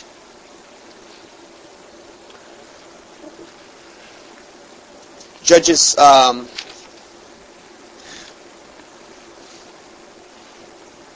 Judges 17. I'm just going to go through some verses here. Judges 17:6 says, "In those days there was no king in Israel, but every man did that which was according which was right according to his own eyes." That's where we're living today. We got the Christians basically just doing right because they got a watered down version. They're not even reading the King James. They're, they're, they're, they're getting, and what, they what the preachers are telling them to do is more and more and more. Well, you know, hey, if it feels good, do it. They're doing right. We're no different in the day and time we're living in than we weren't Judges. Judges 21, 25 says, In those days there was no king in Israel. Every man did that was right which according to his own eyes. Proverbs 12, 15. The way of a fool is right in his own eyes, but he that hearketh unto wise counsel is wi- but he that hearkeneth unto counsel is wise. Proverbs 21, 2. Every man, uh, every way of a man is right in his own eyes, but the Lord pondereth the hearts. It also says in Proverbs 16, verse 2, there, um, all the ways of a man are clean in his own eyes, but the Lord weigheth the spirits. So see, if we go around just judging ourselves without comparing ourselves to Scripture, we're going to think we're pretty good. We're going to think we're right on track. Proverbs 30, verse 12. There is a generation that are pure in their own eyes, and yet are not washed from their filthiness. That's where we're at. We're pure in our own eyes. Proverbs 14:12 There is a way which seemeth right unto a man, but the end thereof are the ways of death. It also says that in Proverbs 16:25. Jeremiah 18:12 And they said there is no hope, but we will walk after our own devices, and we will every one do the imagination of his evil heart. We're going to walk after our own devices. Um, 1 Corinthians 8 2. And if any man think he knoweth anything, he knoweth nothing, yet as he ought to know. Um, then it goes on to say, Brethren, try to have less of your own thoughts and more of Jesus Christ's thoughts. Philippians 2 5. Let this mind be in you, which was also in Christ Jesus. And that's why it says, put on the mind of Christ. Philippians 2 6. Who being in the form of God, thought it not robbery to be equal with God, but made of himself no reputation, and took upon him the form of a servant. Well, if we're supposed to be imitators of Christ, we are t- supposed to take on the form of a servant and serve others. And he was made in the likeness of men. What is heresy? An untenable or unsound opinion or doctrine which essentially contradicts the Bible. So in other words, one of our ideas that is not in line with God's Word, one in other words, one of our ideas that is not in line with God's Word is, is, is, would be considered heresy. Okay? Speaking less and learning more. James 1.19 says, Wherefore, my beloved brethren, let every man be swift to hear, slow to speak, and slow to wrath. James 1.26, If any man among you seem to be religious, and bridleth not his tongue, but deceiveth his own heart, this man's religion is in vain. Proverbs 10.19, In the multitude of words there wanteth not sin, but he that refraineth his lips is wise. Proverbs 13.3, He that keepeth, keepeth his mouth keepeth his life, but he that openeth wide his lips shall have destruction. Proverbs 17.27, He that understand, he that hath knowledge spareth his words and a man of understanding is of, ex, of, of an excellent spirit. Proverbs 17:28. Even a fool, when he holdeth this peace, is counted wise, And he that shutteth his lips, lips is esteemed a man of understanding. When I get around people that I don't know, like I was up at this tax seminar recently in Tampa, eh, there were guys there who knew way, way, way more about me than than I just I was silent, man. Because I think about this verse. Even a fool when he holdeth his peace is counted wise. And he that shutteth his lips is esteemed a man of understanding. I I just don't say a whole lot unless the Lord, you know, that's all you hear me is talking here. But there's certain times I just shut my mouth. I don't. I'm like, okay, I'm out of my league here. But what can I glean? What can I learn? What can I glean from this situation that I'm in? Whoso keepeth his mouth and his tongue keepeth his soul from troubles. Ecclesiastes 5.1 Keep thy foot when thou goest to the house of God, and be more ready to hear than to give sacrifice of fools, for they consider not that they do evil. Ecclesiastes 5.2 Be not rash with thy mouth, and let not thine heart be hasty to utter anything before God. For God is in heaven, and thou upon earth. Therefore let thy words be few. Ecclesiastes 5.3 For a dream cometh through the multitude of business, and a fool's voice is known by the multitude of words. So we've got to be careful. Colossians 3.15 And let the peace of God rule in your hearts, to which you are also called in one body. Be thankful. Um, so anyway, I'll go ahead and um, stop there. These are just some things to think about. Um,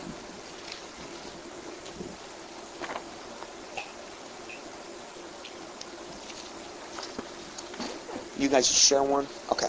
Um, so anyway, uh, we'll go ahead and stop there. I'll go ahead and close this out in a word of prayer.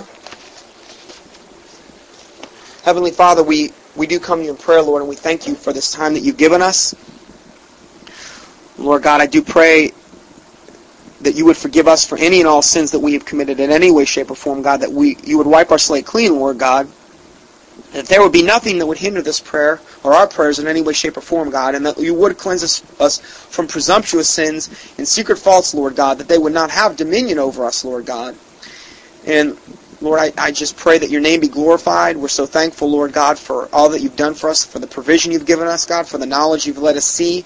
Even, Lord God, I, I thank you for the time you've let us live in, God, because I believe this is the time that the angels have looked in for into for. Lord God, I, for, for many, many, many years, that they have inquired to know of these things, God. And even the saints that have died and gone before us. Lord, I do pray to God you would use the body of Christ, the people in this room, in a mighty, mighty way, Lord God, for your glory. The people that are even be listening to this um, presentation online, I pray to God you touch them, Lord. I can't do it, God. I can't do it, but you can. I, and you said I can do all things through Christ which strengthen me. I pray, Lord God, you would dispatch your angels toward this end in the name of Jesus Christ. And that, Lord God, your truth would go forth, that your name would be glorified, that many souls would be saved, that your fear would be upon this earth, upon those gathered here, upon the body of Christ. And Lord God, that that fear would drive us in the, in the unsaved, in the body of Christ, to repentance. That you would clearly show us what you would have us do. For we can know nothing and do nothing apart from you, other than fail. And I pray, God, I, I pray, God, that we're not fail, failures for you, that we stand before you not ashamed, that we do hear the words, "Thou well done, thou good and faithful servant." That you, that through us, Lord God, you obtain your victory. Through us, God, that your name be glorified. Not that we would want your glory, because I know, God, you say in your word that I am God, and I share not my glory with anyone. I don't want your glory, Lord. I pray to God we don't desire the glory, but we desire to see your name glorified that Lord God, you that we would be humble before you, that you would hear us, hear our prayer, that you would show us how to pray, Lord God, that you would show us what you want us to do to prepare for the future, God. I pray to God that you would use the body of Christ and the people here, God, in a mighty way for your glory. I pray, God, for your provision for us and for the body of Christ. Lord God, and, and just help us, Lord. I, I just humble myself before you, Lord God, and I beg you that you would intervene in our respective situations. And Lord God, we pray all of this in the name of the Lord Jesus Christ, we pray. Amen.